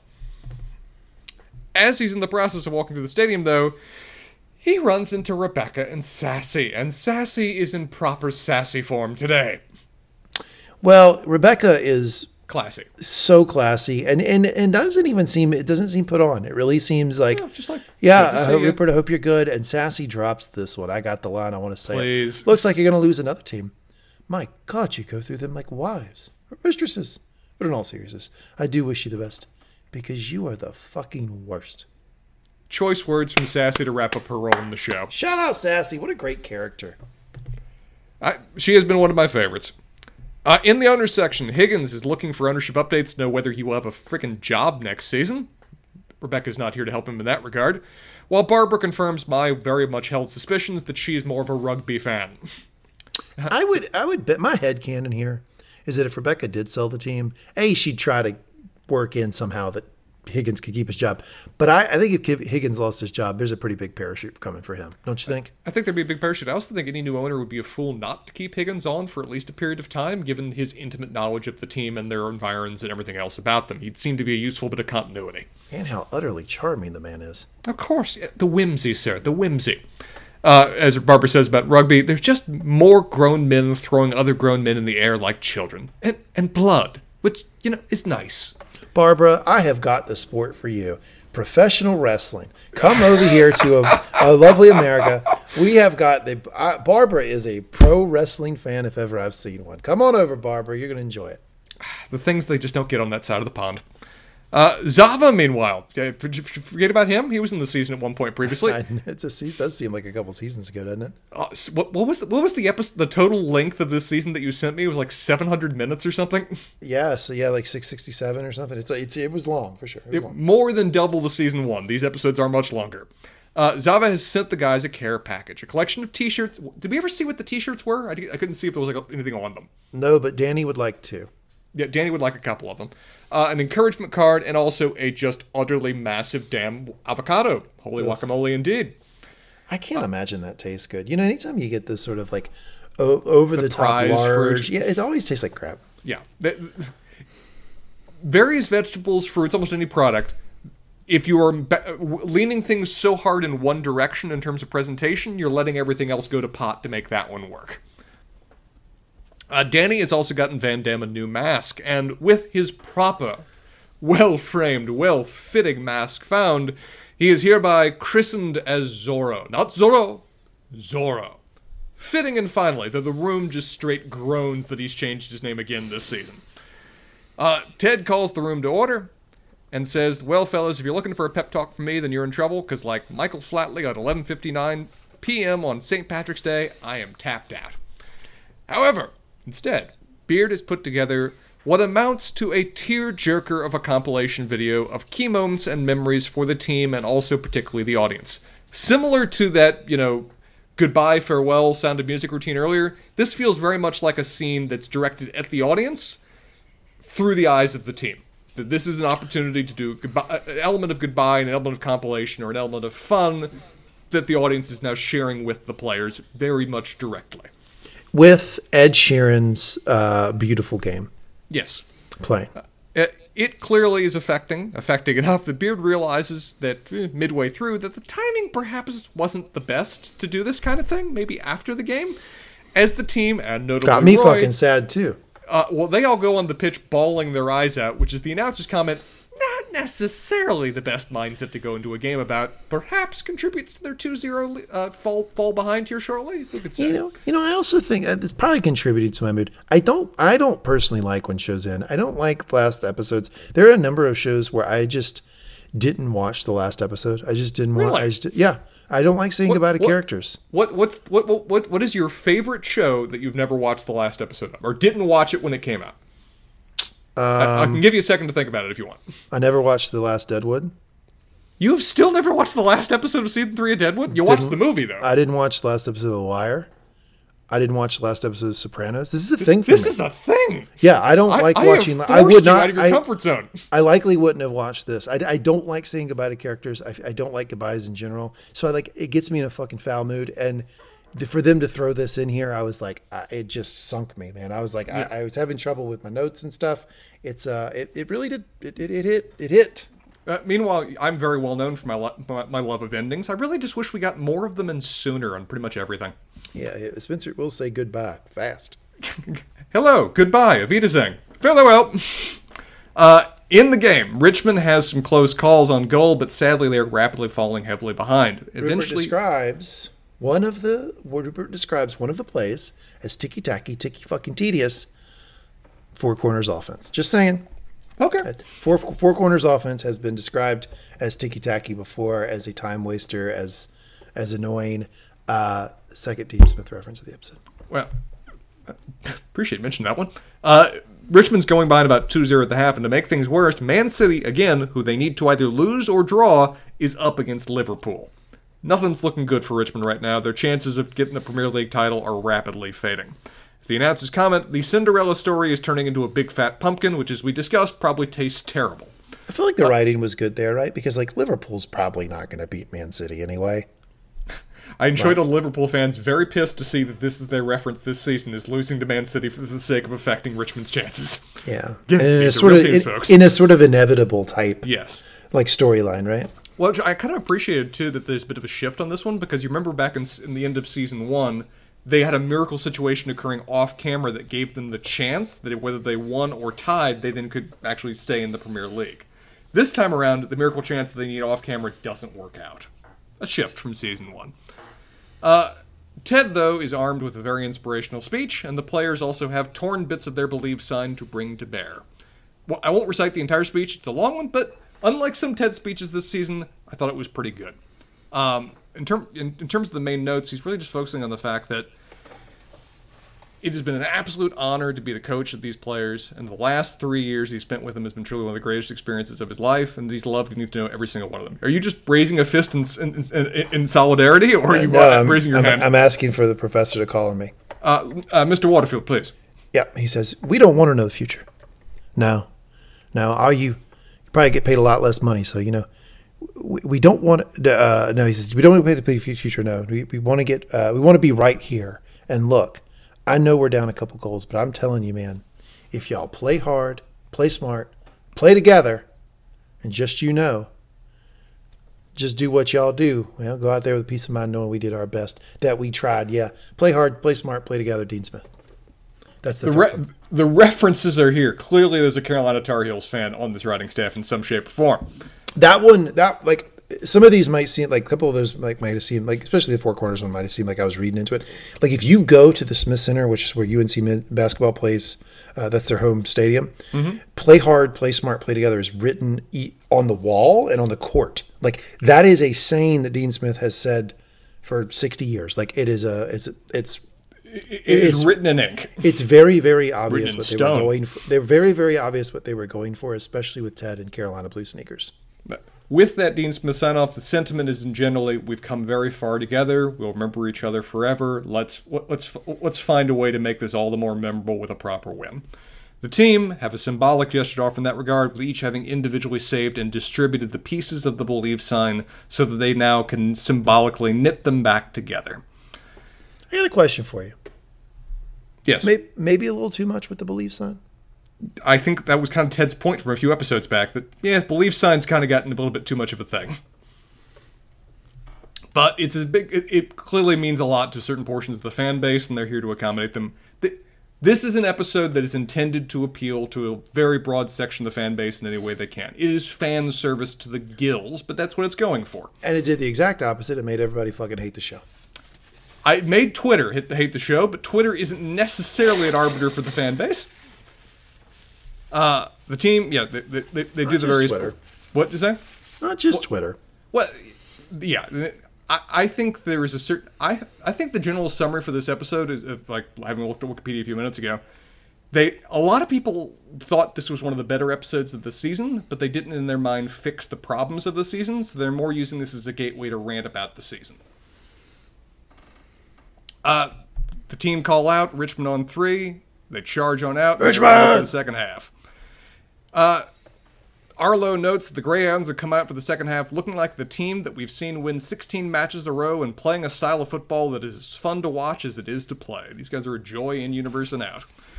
We see a flurry of close shots on goal, bouncing off the woodwork at every available opportunity. Perhaps maybe a season one reference to J- to uh, Danny and Jamie playing that game together when uh, when Danny first joins the team.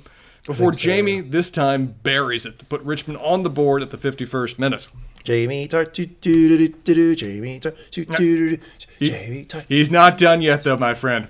Jamie, hero that he is, then gets free and draws a foul, setting up a penalty that he promptly hands to Danny, passing the baton, who then hands it to Isaac, who the show reveals here has never kicked a penalty before. Now, we heard earlier in the season he'd never kicked a corner kick. This is the first time I think we're hearing that he never kicked a penalty, though, right? Correct. Feel like they could have set this one up instead of doing the corner kick earlier to make this a little bit more effectively dramatic, but oh well, missed opportunity there maybe.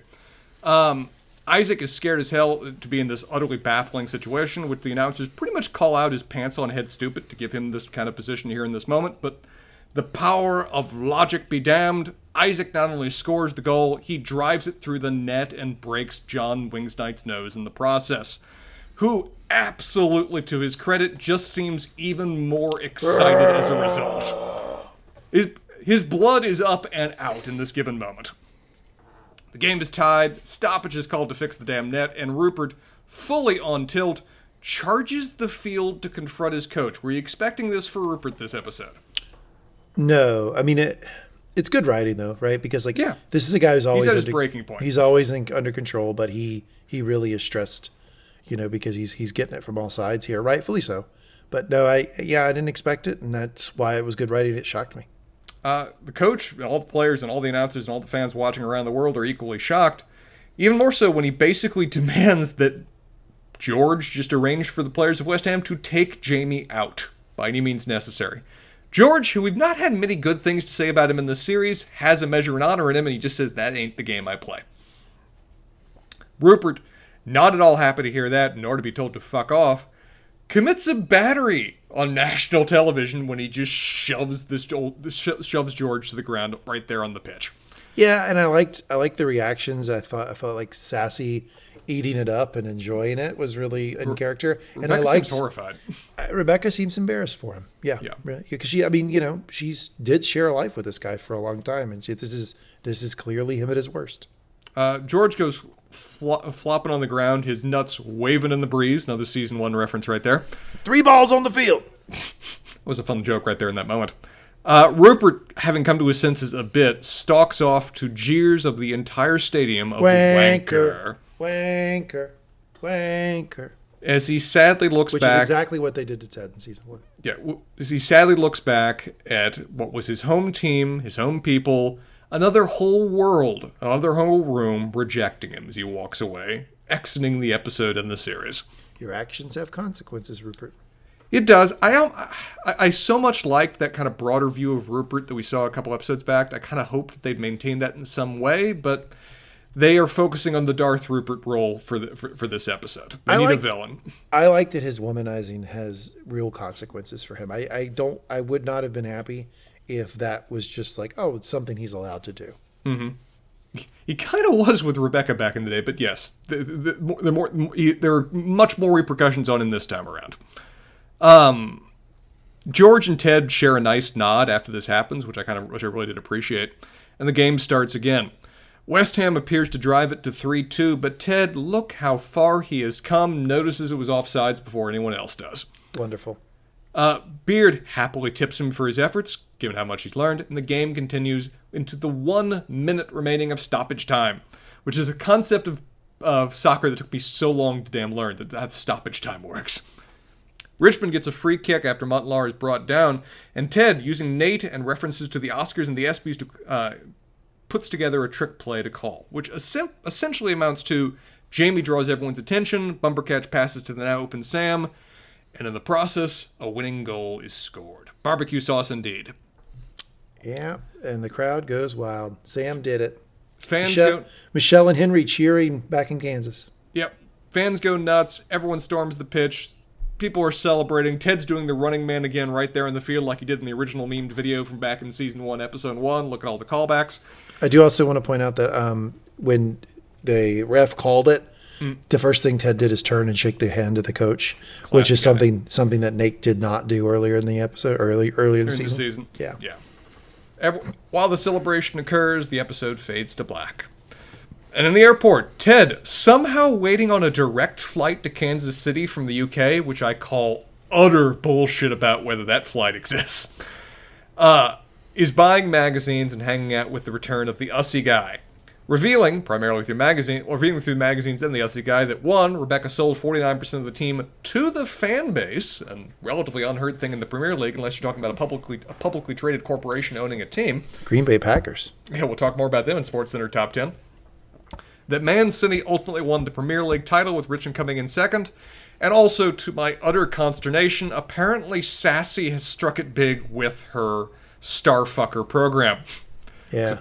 She's on the, on the cover of magazine, perhaps following in the role of an Elizabeth Holmes or some other form of tech billionaire going wrong, but we'll see about maybe that in a sequel.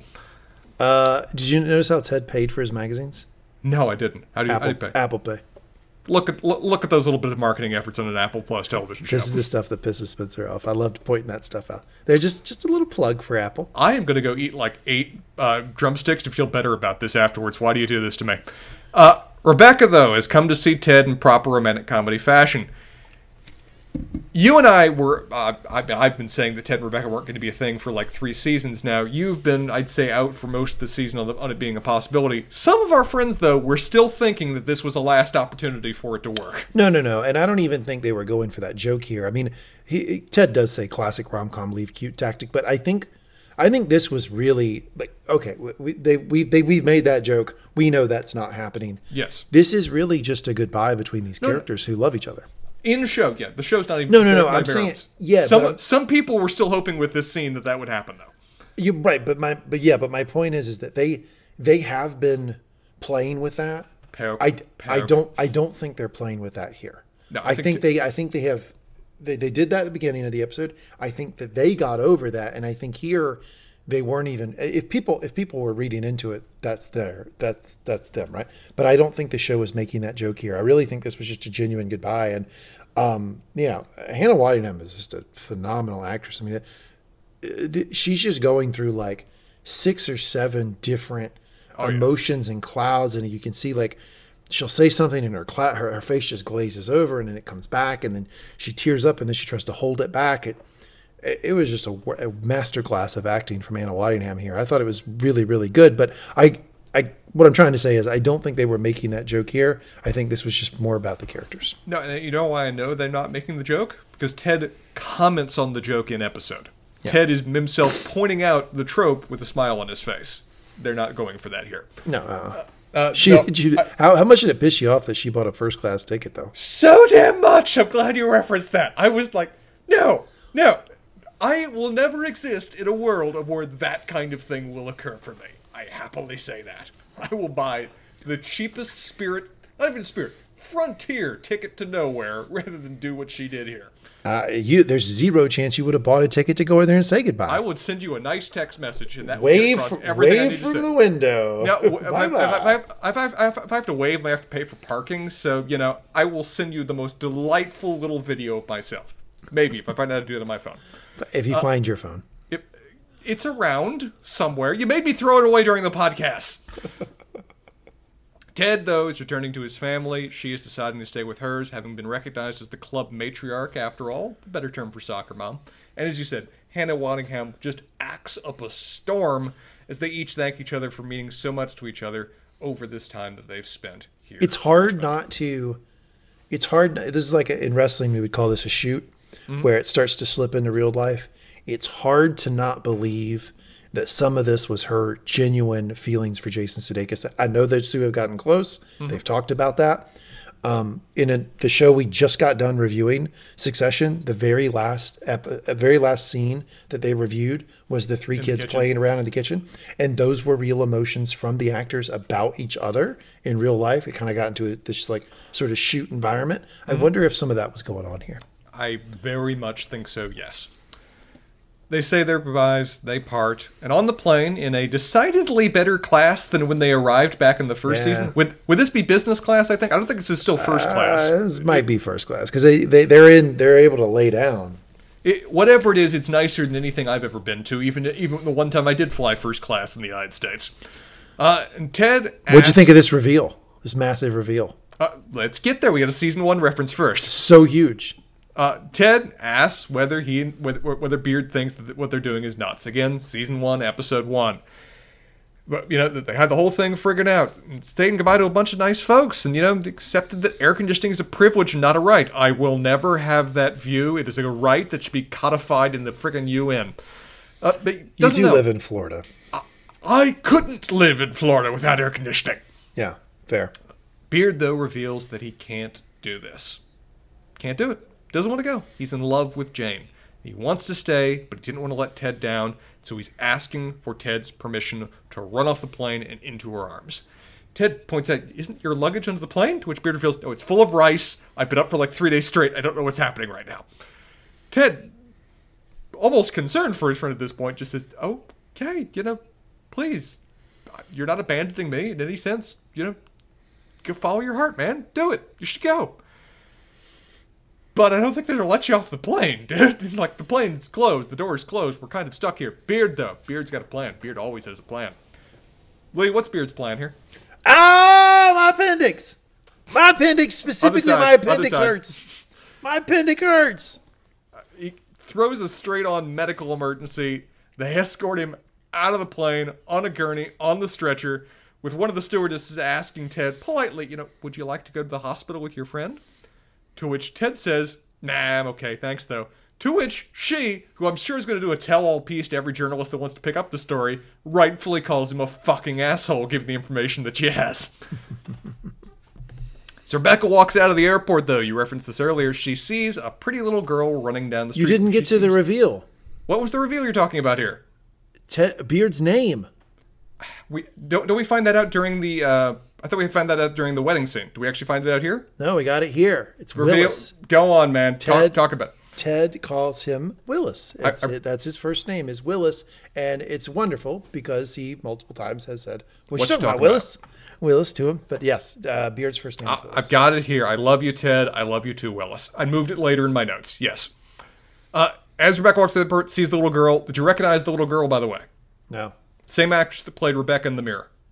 Oh, okay, that's good. I Hence like the hence part of the reason that Rebecca is drawn to her. She may just be thinking that she's imagining the little girl again the way she saw previously. her, like her daughter type deal. Yes. Yeah. It, it, it is her writ small. Little girl falls. She goes over to help, and in front behind this pretty little girl is a handsome big Dutchman, the man of on the boat in pilot attire. We never get his name, but he gets hers, and perhaps Rebecca has found her prophesized relationship and child after all, unless it's also the team, or unless it's also all the other possibilities you could be.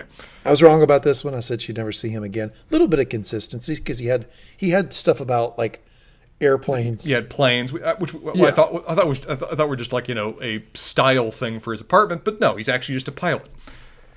Uh, in what is a collage of what I assume either are flash forwards or Ted dreaming about this while, while he's flying on the plane. It doesn't a- make sense if they're flash forwards because they you don't do flash forwards and then cut back to him waking up like mid scene from what you were just doing. You would have stuck that at the end. We- this we- doesn't.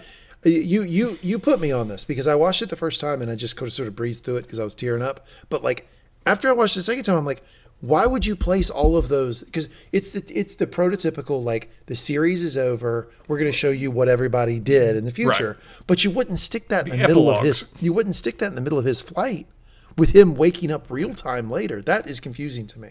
I know. I know they frame this as if it's all a dream. I also sent you that interview from Brendan Hunt, one of the writers, plays Beard, who said that no, no, it's all real.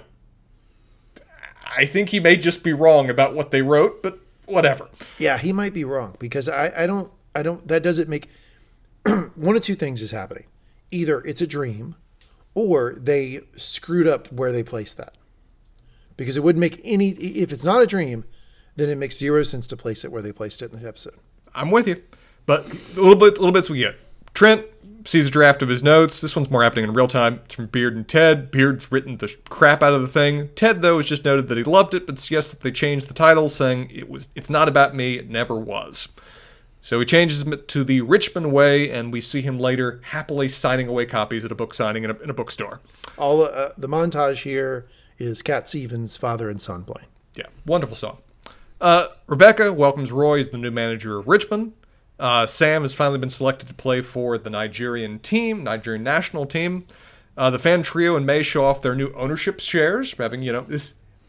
Whether whether this has more value than than Green Bay Packer ownership shares, which we'll talk about more later, I can't say, but they are proud to have them. I'd like to say that the father and son song by Cat Stevens is a, a, particularly appropriate because it is a song about how you love your son and eventually the son will grow up to leave you. Yeah. And that was Ted's expressed fear when he's talking to his mother about why he didn't go back home. Mm-hmm. But the song frames this as yes, this will happen, but this is the natural flow of things. And it's sort of like it's it's okay, right? There's a, like there's a bittersweet joy to it. that that's how this that's just how this works and it's it's it's okay and like that's that's what ted is going home to accept which is the fact that he's going to go home love that little boy as he would say but the boy will grow up and leave him eventually and that's okay Uh, Roy, said, has become the new manager of Richmond, but also they've hired Dr. Sharon to work permanently as Richmond's head of mental health, with Roy And notably deciding to take sessions with her. Uh, Keeley, Keeley and Barbara are, op- are opening their PR firm, and as you noted, Keeley is marketing to Rebecca that maybe they should start a women's team. Maybe that will go somewhere in the future. Who could say? But Rebecca and think- Keeley both look excited about it. i think that's the spinoff Uh, and uh, Roy, Beard, and Nate are placing their reassembled Believe sign on the locker room. And as we noted, in what is, in my mind, just all the further proved that this was a dream sequence because it's filmed with a straight up fantasy filter on it and fantasy lighting. And it looks noted- awful it looks terrible can we talk about that Yeah, it, it either is looks just fake. really cheap ass CGI. They didn't actually pay to rent out Stonehenge or even make a model of it or even pay for good CGI with respect to it. But uh, again, this is why I did my head headcanon about okay, well, it's a dream sequence. It's allowed to look fake. Ted's in the process of waking up, so the dream starts to come apart. Because then they cut immediately from this to Ted waking up. that's an atrocious looking scene It was yeah it was weird. It I love the ceremony, you know, pagan ceremony for a wedding at Stonehenge. Sign me up, Lee. Take notes. Um, but but without ted there uh, Ted doesn't make any sense at all that he's absent. Again, Mr. Hunt tried to explain this. I don't buy it at all. This was a dream sequence. Otherwise, I can't make any sense of it whatsoever. Uh, Ted immediately wakes up after seeing this. Look at that.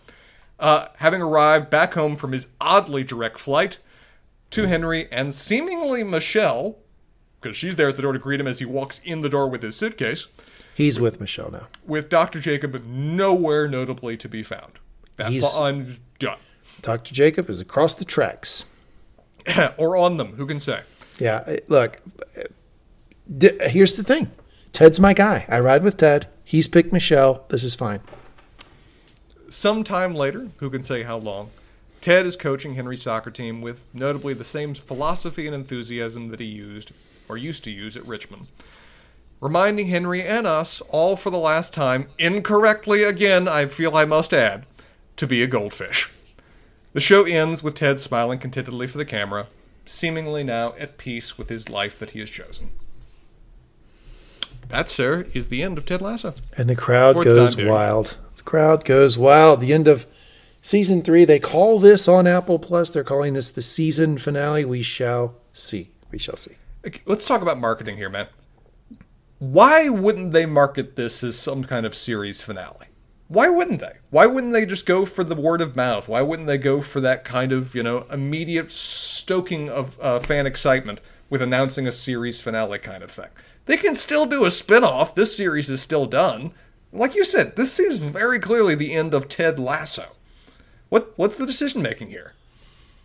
No idea. Uh, other than it could be a push pull between the people who created and made the show, so like Bill Lawrence and, and Jason Sudeikis, and Apple, right? Because Apple might not, Apple might be pushing them to make more, and they could be sort of in sort of prolonged discussions about that, and Apple might not be willing to market it as the finale because they're continuing to try to pressure these folks to make more episodes. That's probably the reality of what's going on here. Is that J- Jason Sudeikis clear very clearly had a, had mapped it at this out as three seasons. They completed that, and he probably turned it in, and Apple went, "Yeah, that's cute." Anyway, when you doing season four? And he's like, "We're not doing season four. And it's like, okay, all right, good negotiations. We'll be back next week for more negotiations. I think that's what's going on Okay. because Fine it's enough. like Apple. I mean, Apple's put so much money and so and they've placed such an emphasis in all of their products, the Apple universe of having Apple TV as a thing. They're not going to scrap the Apple TV thing. That is that's part of their business model going forward. They are going to do this. And this is their flagship show. It's the highest ratings, it's the most press, it's the most social media engagement. I I'm sure they're pushing as hard as they can to continue it in some way. I think that's probably why we got the got the add-on scene of the of the Richmond women. That's probably what, what they're going to do. That's you know probably- another, another Apple TV Plus show that they, that they really work spending a lot of money and working on? Ah, Severance. I've heard, I've heard, heard something about it. They are Severance. It's wonderful, and uh, you're going to get to learn exactly what the hell that's all about here. I don't. I don't even know what the show's about. I know nothing about this thing other than it's gotten high reviews. We'll find out. I can't wait that that will show up on this podcast feed. Our episode by episode coverage of Severance. Episode one will show up on this podcast feed. Before we get there, though, some segments there. Yeah, segments. Let's do train wreck of the episode first. Rupert, I mean, it's got to be right. he's the only one that does. Everybody else ends on a high note. John's fucking wings night gets gets his nose broken and seemingly ends on a high note. Yeah, it's got to be Rupert. I think if all the characters, I mean, every other character seemed to like win or do well, but Beard's path to getting there was a little strange. He was a little odd. A he bit, starts starts in a thong. He has to fake an appendicitis. Like he has a sort of a. a I think he weird- enjoyed might- it though. He might be a bit of a train wreck, but um, you know, not in any sort of pejorative way. But he's he's kind of a hot mess this whole episode. Well, him and Jane are just a train wreck. They're just going off the tracks together. It's how their relationship works. That would be a real test for me. Like if I was Beard's friend, Jane is the significant other. Yeah, I'd be like, I'd be, you know what I'd be doing? I'd be doing the little hype, hype thing with all you guys. I'd be like, look, he picked her. All right, guys, like we got, we got to tighten up here. Like, Uh, I know she wears, she wears, bla- she wears like jackets as skirts in public, but we got to tighten up. We got to get behind this Jane. Late, late. she's literally saying that he can't hang out with us because she's afraid that we'll seduce him and take him away from her. I know, man, but you know, there's there's some good parts about her too, right? She she paid for the dinner that one time. She puts live squirrels in my mailbox. He picked her, okay? All right, all right, damn it, he picked her. He picked her, okay? This, is the conversation. This is how these conversations go, people. We're only exaggerating a little bit for comic effects. exactly how we would be doing it. Uh, all right, let's get to the Sports Center top ten. Uh, first one for me, the UEA, the, well, the, the UEFA Champions League. Uh, formed back in 1955, it involves, before we get to actually the group stage, 81 of the best teams from the various premier leagues around Europe, going down to 32 by the group stage, to find out what is not only the best team of their particular particular division, but the best in all of Europe. Uh, in terms of just the utterly dominating forces in this, England has done very well with its teams, with its teams having 14 wins, with five separate clubs having won the title over time. But dominating far and above them, though, is Spain. Spanish clubs have won this damn thing 19 times. In fact, the current champion, Real Madrid, how many of those 19 do you think they've won, man? Six. 14 of them. 14. Fucking They have won Jeez. as many as all of the English teams put together, including the most recent of Champions League title. That's what I got on that. Okay. Um, so all of my Sports Center top tens are going to be about Coach Smith, Coach Dean Smith, because there's some variety around this. because they well i'll give you different types of things about dean smith and i think it's important because dean smith wrote a book called the carolina way dean smith's entire coaching philosophy has been through the years called the carolina way this is this is the the show was this isn't a last episode thing like they have been grabbing pieces of Dean Smith's philosophy to create the Lasso Way this entire time. They even they even took the the name, the Carolina Way, right? They even calls out play hard, play smart, play together. So uh, Dean Smith, who's the head coach at University of North Carolina, Chapel Hill, he has a 187 and 254 head coaching record. That is a 77, 78% winning uh, percentage. He has Which two. utterly unheard of, right? Yeah, it's it's extremely high. Yeah, he he retired as the winningest coach in college basketball history. That has since been surpassed, um, but he did retire as the winningest coach in history. Two NCAA championships, eleven Final Fours, thirteen conference tournament victories, seventeen conference regular season titles, one NIT championship, and um, yeah, that that's Coach that's Coach Smith. He actually played college basketball at the University of Kansas, where he won a national championship as a player, if you can believe that. Uh, he is best known for running a clean program, having a high graduation rate with 96.6% of his athletes receiving degrees while he was the head coach. Which, by the way, by the way, he was the head coach. He was head coach from fucking 1961 through 1997. 1961, Christ. 1961 to 1997, and he had that high of a graduation rate. He was also best known for being the first uh, major college basketball program to desegregate. He recruited the player Charlie Scott, who's the first black player to play in a major college D1 program. And uh, Charlie Scott played for four years and played extremely well. He, he, he basically desegregated the major college program, programs with that decision. Nice. Uh, should we talk about the Women's Super League, given the possibility of another season with respect to it? Yeah, far away. Uh, it's relatively new in the UK. Uh, there was some prior organizations with respect to it, but the Women's Super League itself has only been in existence for about 13 years, uh, displacing the Premier League National that used to exist beforehand. It is the top of the women's leagues, same way as it is for men's. There's a whole different series of, of leagues down, going all the way through semi-pro and other different things. There are 12 teams, 11 of which are directly affiliated with men's Premier League teams. Kind of similar to what they do in the WNBA of having those kind of paired teams that are tied in that regard. Current champion is Chelsea, having won six titles in the 13 year uh, history of the league. The league is. They could use some kind of investment that Rebecca's trying, uh, Keeley and Rebecca are talking about here. Their total sponsorship revenue for the last season was $14 million, suggesting that they are decidedly smaller than the Premier League, but they're potentially found there. And several articles recently came out indicating that um, the range on salaries can amount to, on average, as much as 50 times less than the men's. Uh, so there is definitely some. 50 times. Uh, the apparently like average player earns about twenty thousand pounds in terms of playing, both requiring a lot of them to have, to have basically side jobs in terms of supplementing themselves. So, um, very the eleven teams that they're partnered with do offer a lot of contributions in that regard. I think I got the total investment number here. That uh, in total, those those teams contributed about uh, 186 million on their clubs, uh, their paired clubs uh, for, for, the last season. And you know, if uh, Keeley and Rebecca can form another team, they might add a certain bit of energy, a certain bit of sponsorship interest to get them all that more stability to continue on in that regard. Dean Smith pioneered the four corners offense. He didn't create the four corners offense, but he really brought it to the mainstream. Four corners offense is in essence where you get your four non-ball dominant dominant, dominant players. So the, all four that are not the point guards, uh, point guard to sit in four, literally four points of the half court. So two at the baseline, two up up near the half court. You get the point guard with the ball. Point guard will beat his man off the dribble. As soon as the defense collapse, kick out to the the the open man based on the collapsing defense. That guy will bring it out front. Repeat over, over, over. What the four corners offense allowed you to do is to milk a lead. This Dean Smith pioneered this at a time when there was no shot clock. So when you brought the ball up to court playing basketball, you did not have a shot clock. There was not an amount of time you had to shoot by. So they would run this four corners offense whenever they got a lead and would sit on the lead. And it, it came to a head where in a nationally televised game during the NCAA tournament, they sat on a two point lead for like nine minutes and the fans just erupted, which they should have. I mean, Dean Dean was playing within the rules, but the fans were like, "Jesus, what? This is terrible."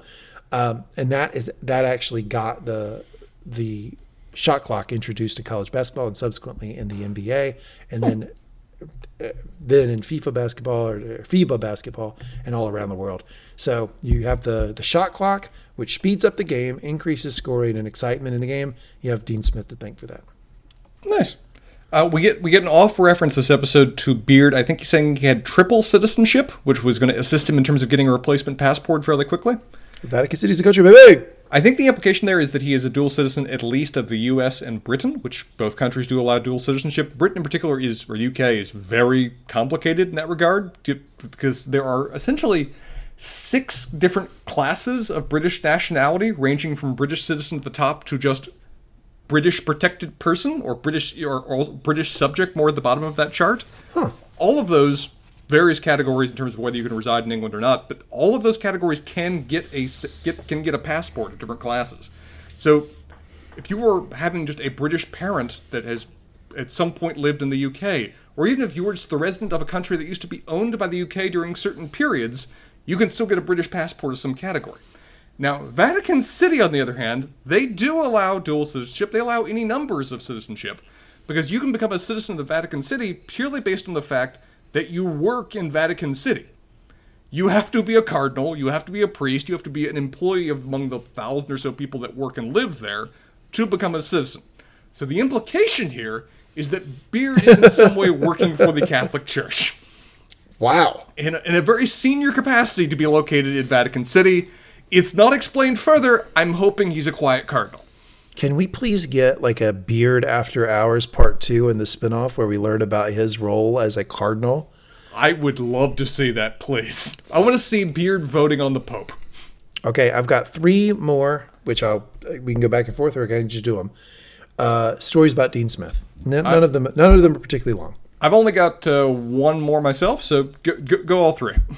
Uh, Dean Smith uh, took over coaching the UNC basketball program in 1961. He was very young when he took over. He took over for Frank Guthridge, who had um, won the uh, who had won the um, the NCAA the NCAA tournament. Right, he had he had taken over. He had won the NCAA tournament not too long before Dean took over. So this was like a, a big deal that this young guy. Uh, was was made the head coach, and for the first four years he really struggled. And in 1965, on a on the way home, on the bus bus ride home from Wake Forest after a disappointing loss to the Wake Forest basketball program, the college students at UNC now forever live in infamy hung Dean Smith in effigy.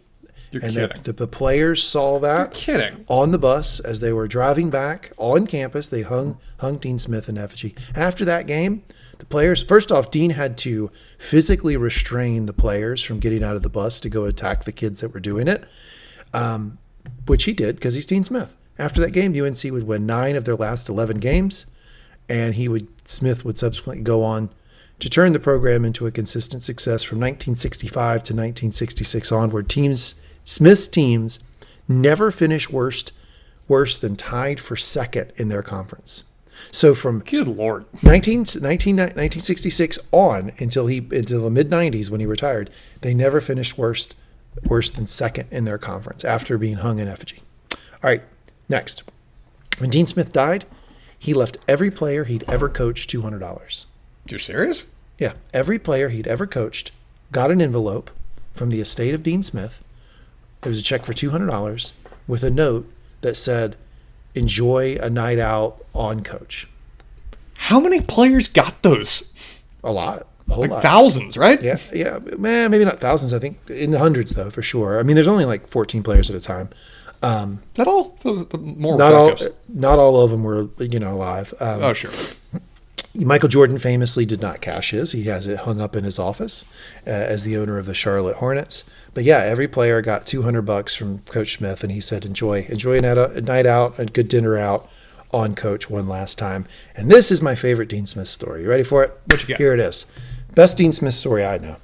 So this was in the 90s, and Dean had recruited a guy named Makhtar N'Diaye, who was a uh, Senegalese player and he was Makhtar played for Chapel Hill, and they're in practice one day, and Makhtar missed an assignment, and Coach Smith runs out on the floor and he goes, "Hey, you need to, look, you need to go here, pop, pop, pop, you need this."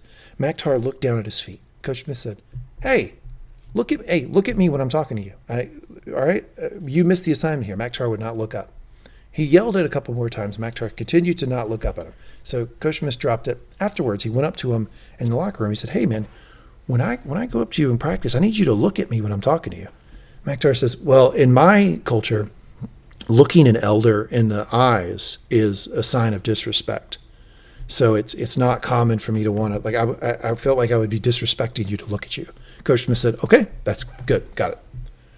Next week, next week they're in practice, and Dean's number two, Bill Guthridge, is nowhere to be found. They he's not in practice. They don't know where he is. Makhtar gets a call from his mom from Senegal after practice, and he says, "Hey, why is your why is your coach here?" And and he goes, no, Coach, Coach isn't isn't here. Coach, coach Smith is here. He's no, no, not Coach, not Coach Smith. Coach Bill. Why is Coach Bill here? He goes, oh, well, I don't know. The mom explains. Bill Guthridge had been there the entire week preceding, hanging out with his family to learn the culture, to come back and explain it to Dean, oh, wow. so Dean never made that mistake again. He sent his number two guy to go to Senegal for a week to learn the culture, so he never made that mistake again. That's the type of coach Dean Smith was, and that's why I was so happy to drop Dean Smith facts in our final episode of the Lasso Lowdown. Last thing for me to wrap up what is, I'm sure we've only had nine at this point, right? If my math is correct. Uh, yeah, landed on 10 perfectly, like we do every episode. Uh, when it comes to fan owned teams, effectively, I'll say they fall into two different categories. One, uh, which I think is more common among professional owned teams, is what are just publicly owned companies that own teams. And so if you own stock in the company, you arguably own stock in the team. Uh, in terms of the Premier League, the main one there is Manchester United, which uh, the company Manu that owns it, or in terms of their stock, in terms of the name of their stock, uh, is valued at 4.6 billion. Uh, and you can buy individual shares right now. I just looked it up for $18.82 if you'd like to own shares in Manchester United. Hmm. Uh, quiz question though: What is the main NBA team that is owned by a publicly traded corporation? Do you know? NBA team that is owned by a publicly traded corporation. You can buy shares in this co- in, in this corporation that owns this NBA team. The Toronto Raptors. Uh, New York Knicks. Oh, the Knicks. Okay, I didn't. Yeah, I didn't know that. Uh, there's a few in each in each, sport, uh, including in uh, baseball and in, um, and hockey. They're um, affected in this regard more of what I think the uh, show is going for is, as you noted, the idea of actual fans directly having an ownership stake in the team. This exists around the world, primarily in, primarily in semi-pro teams, but a few a few uh, major professional teams too. In the U.S., as you noted, though, the most famous example, the only example I think when it comes to the Big Four sports, is the Green Bay Packers. The Green Bay Packers Inc., originally the Green Bay uh, Green Bay Football Corporation has been in existence in some shape or form since 1923. It is grandfathered in. We will never see this again in the NFL. It can't legally exist in the NFL. Under the current rules, the NFL only allows a maximum of 32 owners per team, with one holding a minimum 30% stake. On the other hand, for the Green Bay Packers, there are currently, throw out a guess, how many, how many shareholders do you think there are in the Green Bay Packers? Last count. 30,000. 537,460 stockholders. Wow, okay. It is the reason that the Green Bay Packers are in a town of like 100,000 people. It is the weirdest damn thing that the Green Bay is still in that particular market, but it's because they are effectively fan owned. And notably, no one fan is allowed to own more than 200,000 shares. That's 200,000 of the more than 5 million shares that have been issued. Now, this may sound like a great idea, this may sound like a fun investment. It is meant to be influence in terms of the direction of the team. It's also meant to be a fun kind of novelty gift that you give people. These shares are literally worthless. You can't you can't sell them. You can only sell them back to the team for a fraction of what you bought them for.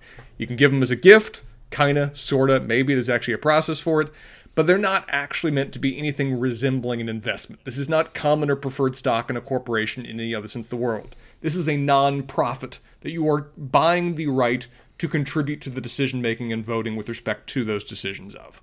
But it is a truly a novel creation. It shall never exist again in terms of the NFL. I doubt whether it's going to occur in any other sports in the U.S. at least. But it's a kind of a fun thing to see that this kind of legacy is still persisting into the modern world. Okay, there we go. That's the Sports Center Top 10. All right, Ted's life lessons, and then we will wrap up the episode. I think the only episode, only lesson that we can pull away from this episode from Ted, because this is Ted's segment, Ted Life Lessons, is that you can go home again. I think mm-hmm. that's I think that's the fundamental lesson here. Ted left. If we go all the way back to season one, we remember Ted left because his life shattered. His wife left him. He wasn't living with his son anymore. He felt like everything had exploded on him.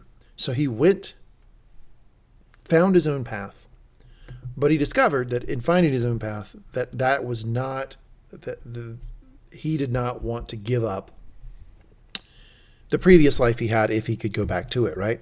Mhm. So he made a decision, having this wonder. I mean, like literally cake, baby, like cake. Like ten million a year, he was going to get paid to hang out with this. Spencer, how did Rebecca look this episode? Gorgeous.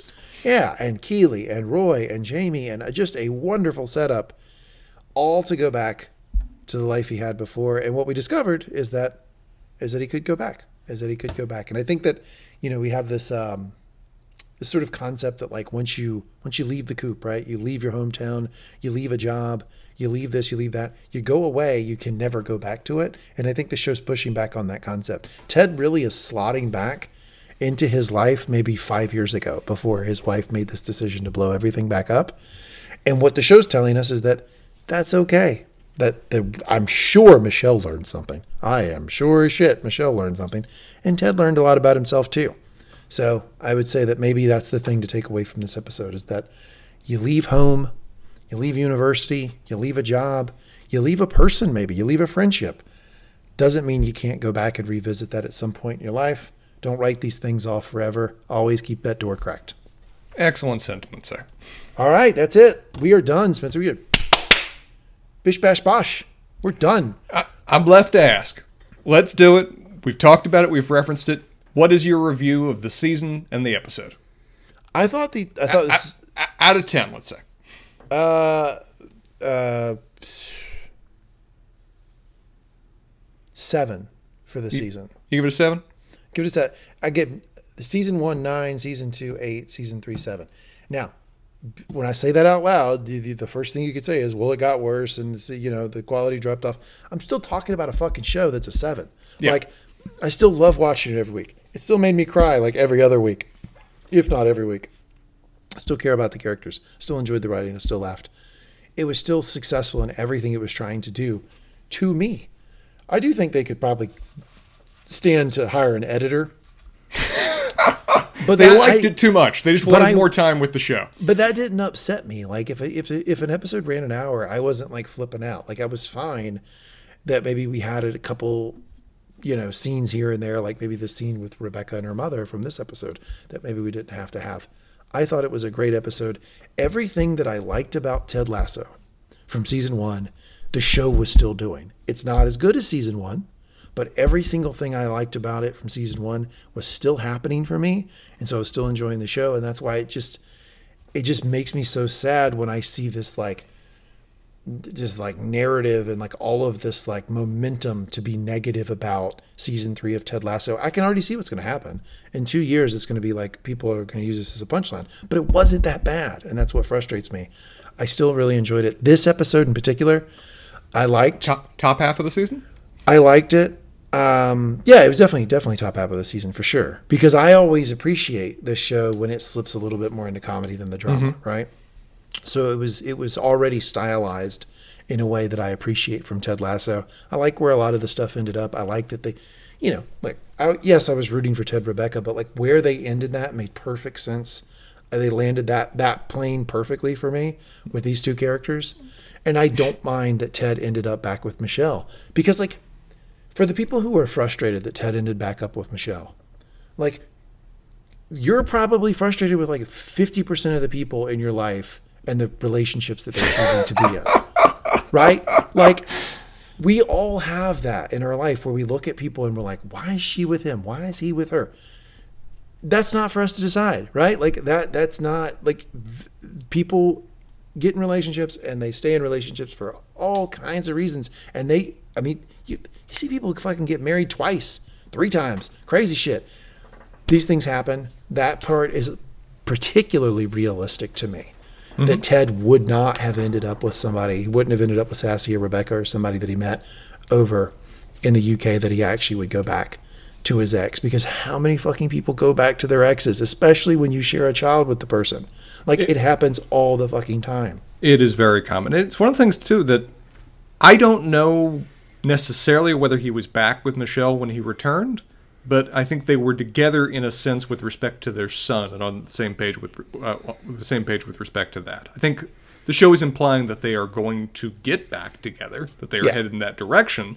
Just not as far, not as sure how far along the road they are. The fact that Dr. Jacob doesn't even show up though in any capacity when uh, Ted when Ted arrives back in Kansas City shows they may be a little bit farther along that road than I originally thought.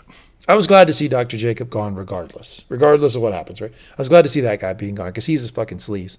But yeah, the, your but here's what happened, guys. Your buddy went back to his ex girlfriend, and sometimes that fucking happens. Well, and you, you know what, what? What the problem was? All of those friends badmouthed the shit out of the ex girlfriend before he returned to her, and now it's awkward. Yeah, now it's going to be weird for a little while. But you know, I think the only thing you can do is support your buddy, and uh, ultimately Ted never, they were consistent about that. Ted never stopped loving Michelle. We saw that over and over again in the show. He tried at times, but it didn't work. No. And so I think for Ted, it's a happy ending. I'm totally okay with it. I liked I liked the episode. I liked the season. What say you? I liked the episode more than I liked this season. in terms of I'm ranking the three, I'd probably do season one, solid nine. Season one still ranks high for me in terms of television shows. It had the exact right moment, the exact right tone, and was just so well structured. Season two, bit more risk taking, a little bit more sloppy as a result, not helped by the fact that Apple made them do two extra episodes that kind of broke the flow and continuity of the of the show a little bit. But I still think that it was going into a much more dramatic setting and mostly made it work. Give it maybe a seven and a half, something along those lines. Season three, it still had the charm. It had a lot more flaws, though, driven by the fact that, like you said, I think the editing posed some problems and the pacing for where they went with certain directions. And a few plot lines I think just don't work. It was still entertaining, though. It was still enjoyable. It wasn't in any way bad. I'd probably give it maybe along the lines of a six, something along those lines. Uh, okay. This episode, I'd rank higher than that, though. I thought this was a successful episode exact for what it strived to do. It wanted to be heartwarming. It wanted to be feel good. It wanted to wrap up various plot lines in a way that people would find enjoyable and celebratory. And I think it mostly succeeded in that regard. Most of my quibbles are more related to how it wrapped up various of the season threads that uh, weren't executed the best. But the episode itself, for what it actually cared about, for what it wanted to demonstrate, I thought was I thought was a generally generally pretty solid success. I'd put it not only in the top half, but probably about the top third of the episodes of the season. Yeah. So don't come around my socials with fucking Ted Lasso season three jokes. I'm not interested in them. I don't find them funny. I think that the show was still pretty good, and uh, I don't like this idea that we're all just gonna like, all right, let's get our internet pitchforks out and just start to hate something that is still good quality and still emotionally affects a lot of fucking people. So, eh, not for me. I liked it, and I also really enjoyed doing this podcast with you, sir. Damn straight. All right, we will be back to review whatever the hell goes on with the show. If they do a season four, if they do spinoffs, whatever, it will happen. Episode by episode review will happen on this podcast feed. But before you get that, you will get cross listed our first episode coverage of Severance. So the first episode of Severance, Spencer and I will go through here in a couple weeks, review. We will cross list it on this podcast feed, and it, during that, you'll you'll get all the specifics you need to be able to follow our season long coverage of Severance, and then of course we'll follow Severance moving forward. Spencer, anything you want to say to the audience before we sign off? We've been doing this show for a good long time, and I'll say this whatever quibbles I've had with the show, the fan base that we've built up with respect to this podcast has been a joy. Y'all have been an absolute delight to hear your comments, to hear your critiques, to hear your analysis, or just hear your various now just quoting of us at various times. The fact that we've become memed within our fan base is something I did not expect.